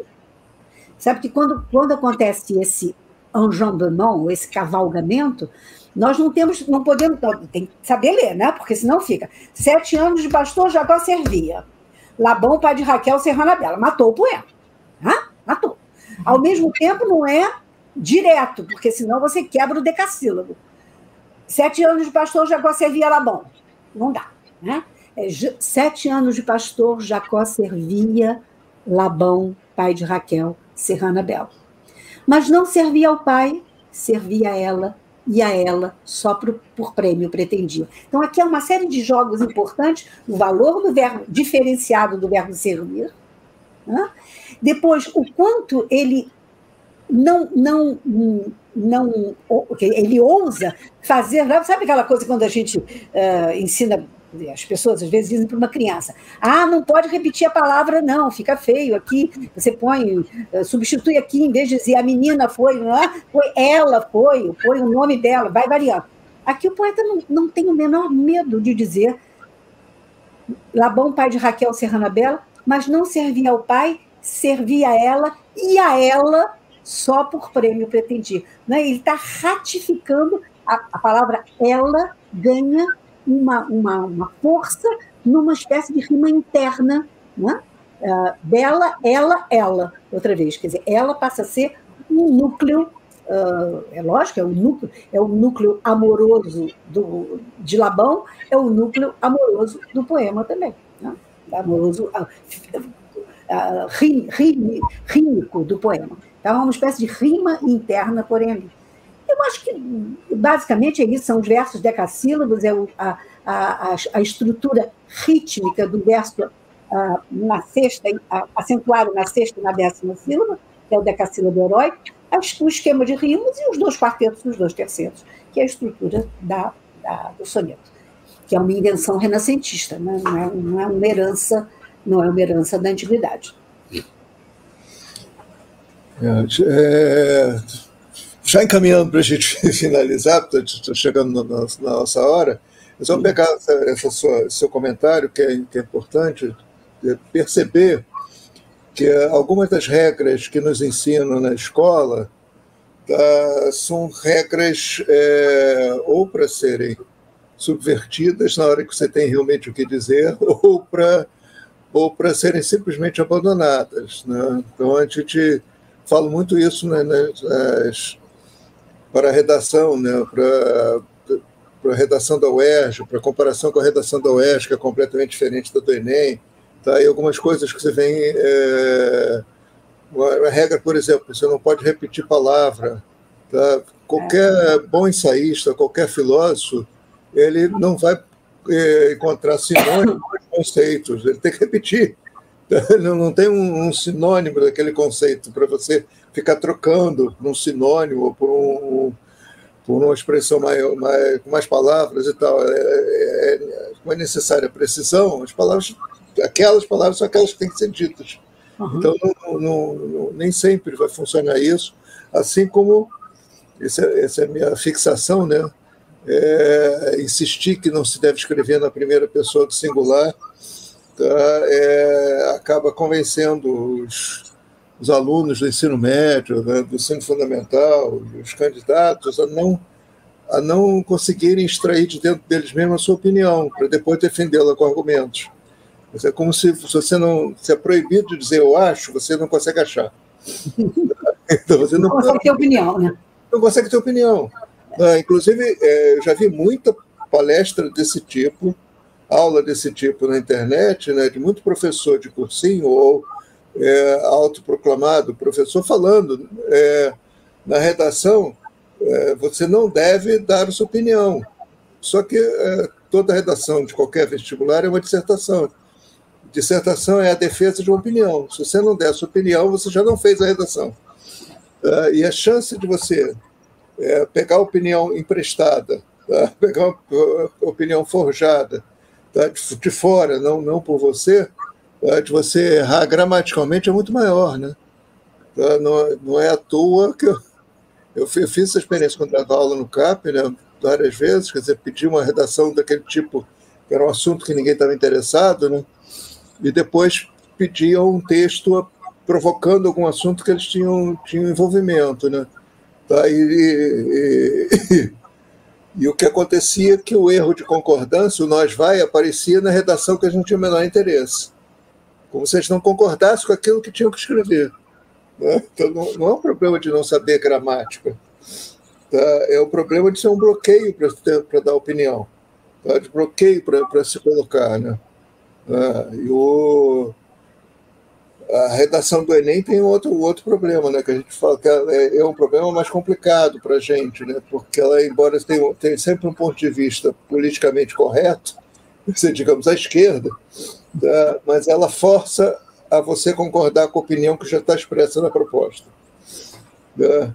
E isso é, é altamente é, antiprodutivo no sentido de produzir um pensamento, né? produzir um pensamento a partir da pessoa que pensa, e não do, de um pensamento anterior. Né?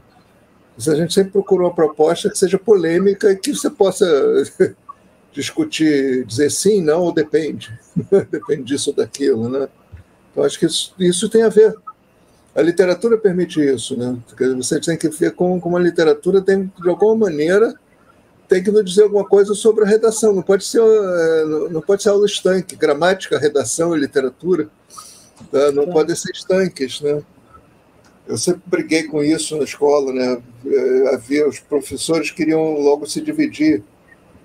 Comecei a dar aula lá, lá nos anos 70, né? então os professores já estavam naquela de se dividir. Eu vou dar aula só de literatura, vou dar aula só, só de gramática, vou dar aula só de redação. E eu sempre queria dar aula de tudo porque uma coisa me ajudava com a outra ali, né? Tá, e, e, e, além da coisa prática, né? Você tinha muito menos prova para corrigir. Tá? Você trabalhando com a turma com mais tempo, cada turma com mais tempo de aula. Né? Então era algo que, que de algum modo, tá? tem que relacionar essas coisas e fazer com que a literatura informe, não só tá? as, outras, ah, as outras disciplinas da área, mas também as outras disciplinas todas. É, porque a literatura é um modo de pensar o mundo, né? Então, isso é, é, é isso que a gente cresce por isso, porque a literatura é um modo de pensar o mundo. Dizem que eu, eu a experiência que eu tive de aula em muitas escolas, né? Os professores que mais leem livros de literatura tendem a ser os professores de história, que é natural, né? E os, os de filosofia, claro, e os de física. Né? Mais do que os, que os português. Esses professores tendem a ser, né, nas escolas de ensino médio, né? tá? tendem a ser mais que colocam isso. Mas, agora vamos é, encerrar a nossa conversa, já passamos alguns minutos do, do, do tempo, né? agradecendo extremamente a você, Tereza, eu estava aqui acompanhando tem, é, eu acho que chegou a 50, 60 comentários com a hashtag Fica Tereza. que bonitinho. Você continua. Mas não, não é brincadeira, olha, isso não para. Eu... isso não para de pessoas falando, falando isso. Então, acho que é, é algo muito é, é comovente, né? importante para o evento, para o ERJ, para a gente, para mim?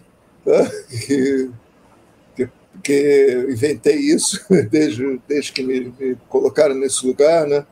Então a gente fica muito feliz com isso, fica com, com muito orgulho de fazer, de fazer esse trabalho. Né? Então agradecer muito aos candidatos a essa participação, tá? que foi bastante intensa. Tá? Não, não sei, daqui a pouco a gente sabe o número. Eu vou pedir a quem está coordenando aqui é, quando fechar aqui, para ficar com a gente, para ver como é que faz para você, quando eles colocarem no, na, no, no, no, YouTube da TV UERJ, no canal da TV UERJ no YouTube, né?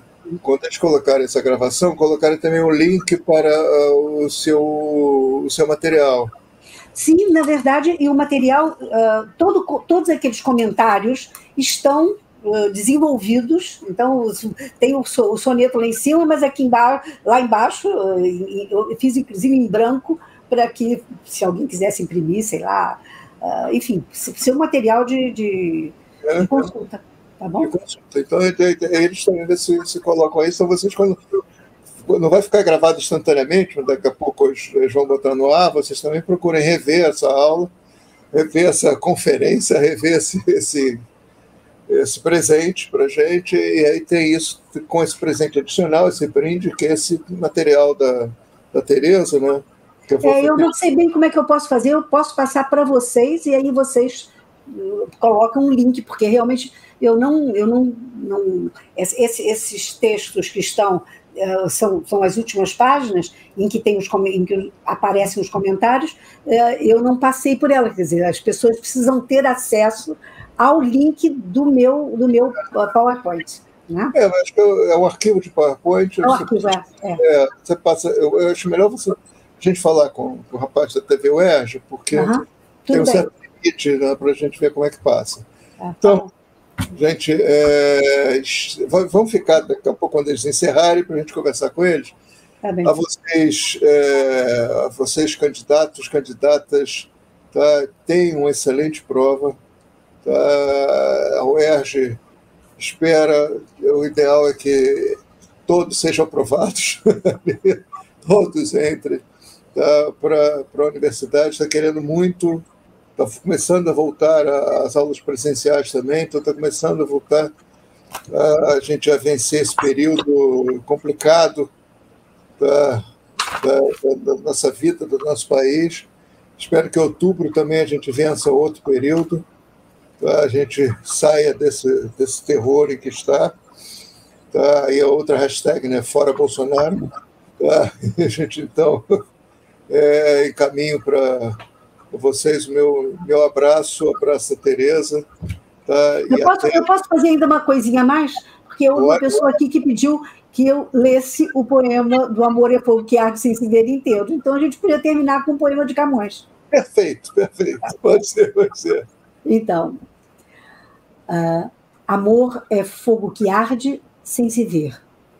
É ferida que dói e não se sente. É um contentamento descontente. É dor que desatina, sem doer. É um não querer mais que bem querer. É um andar solitário entre a gente. É nunca contentar-se de contente. É cuidar que ganha em se perder. É querer estar preso por vontade. É servir a quem vence o vencedor é ter com quem nos mata lealdade. Mas como casar, casar, causar pode o seu favor nos corações humanos amizade, se tão contrário a si é o mesmo amor? Então, é, o que é bonito é isso, quer dizer, ele vai construindo uma série de paradoxos, né? Um fogo que arde sem se ver, a ferida que dói e não se sente, etc. E depois a grande pergunta é como é que nós podemos amar se tão contrário assim é o mesmo amor. Né? Essa é a grande, a grande inquietação do poeta e, e é o, o, o soneto clássico de Camões. Muito obrigado, Tereza. Muito obrigado, Muito obrigado a todos vocês. Tá?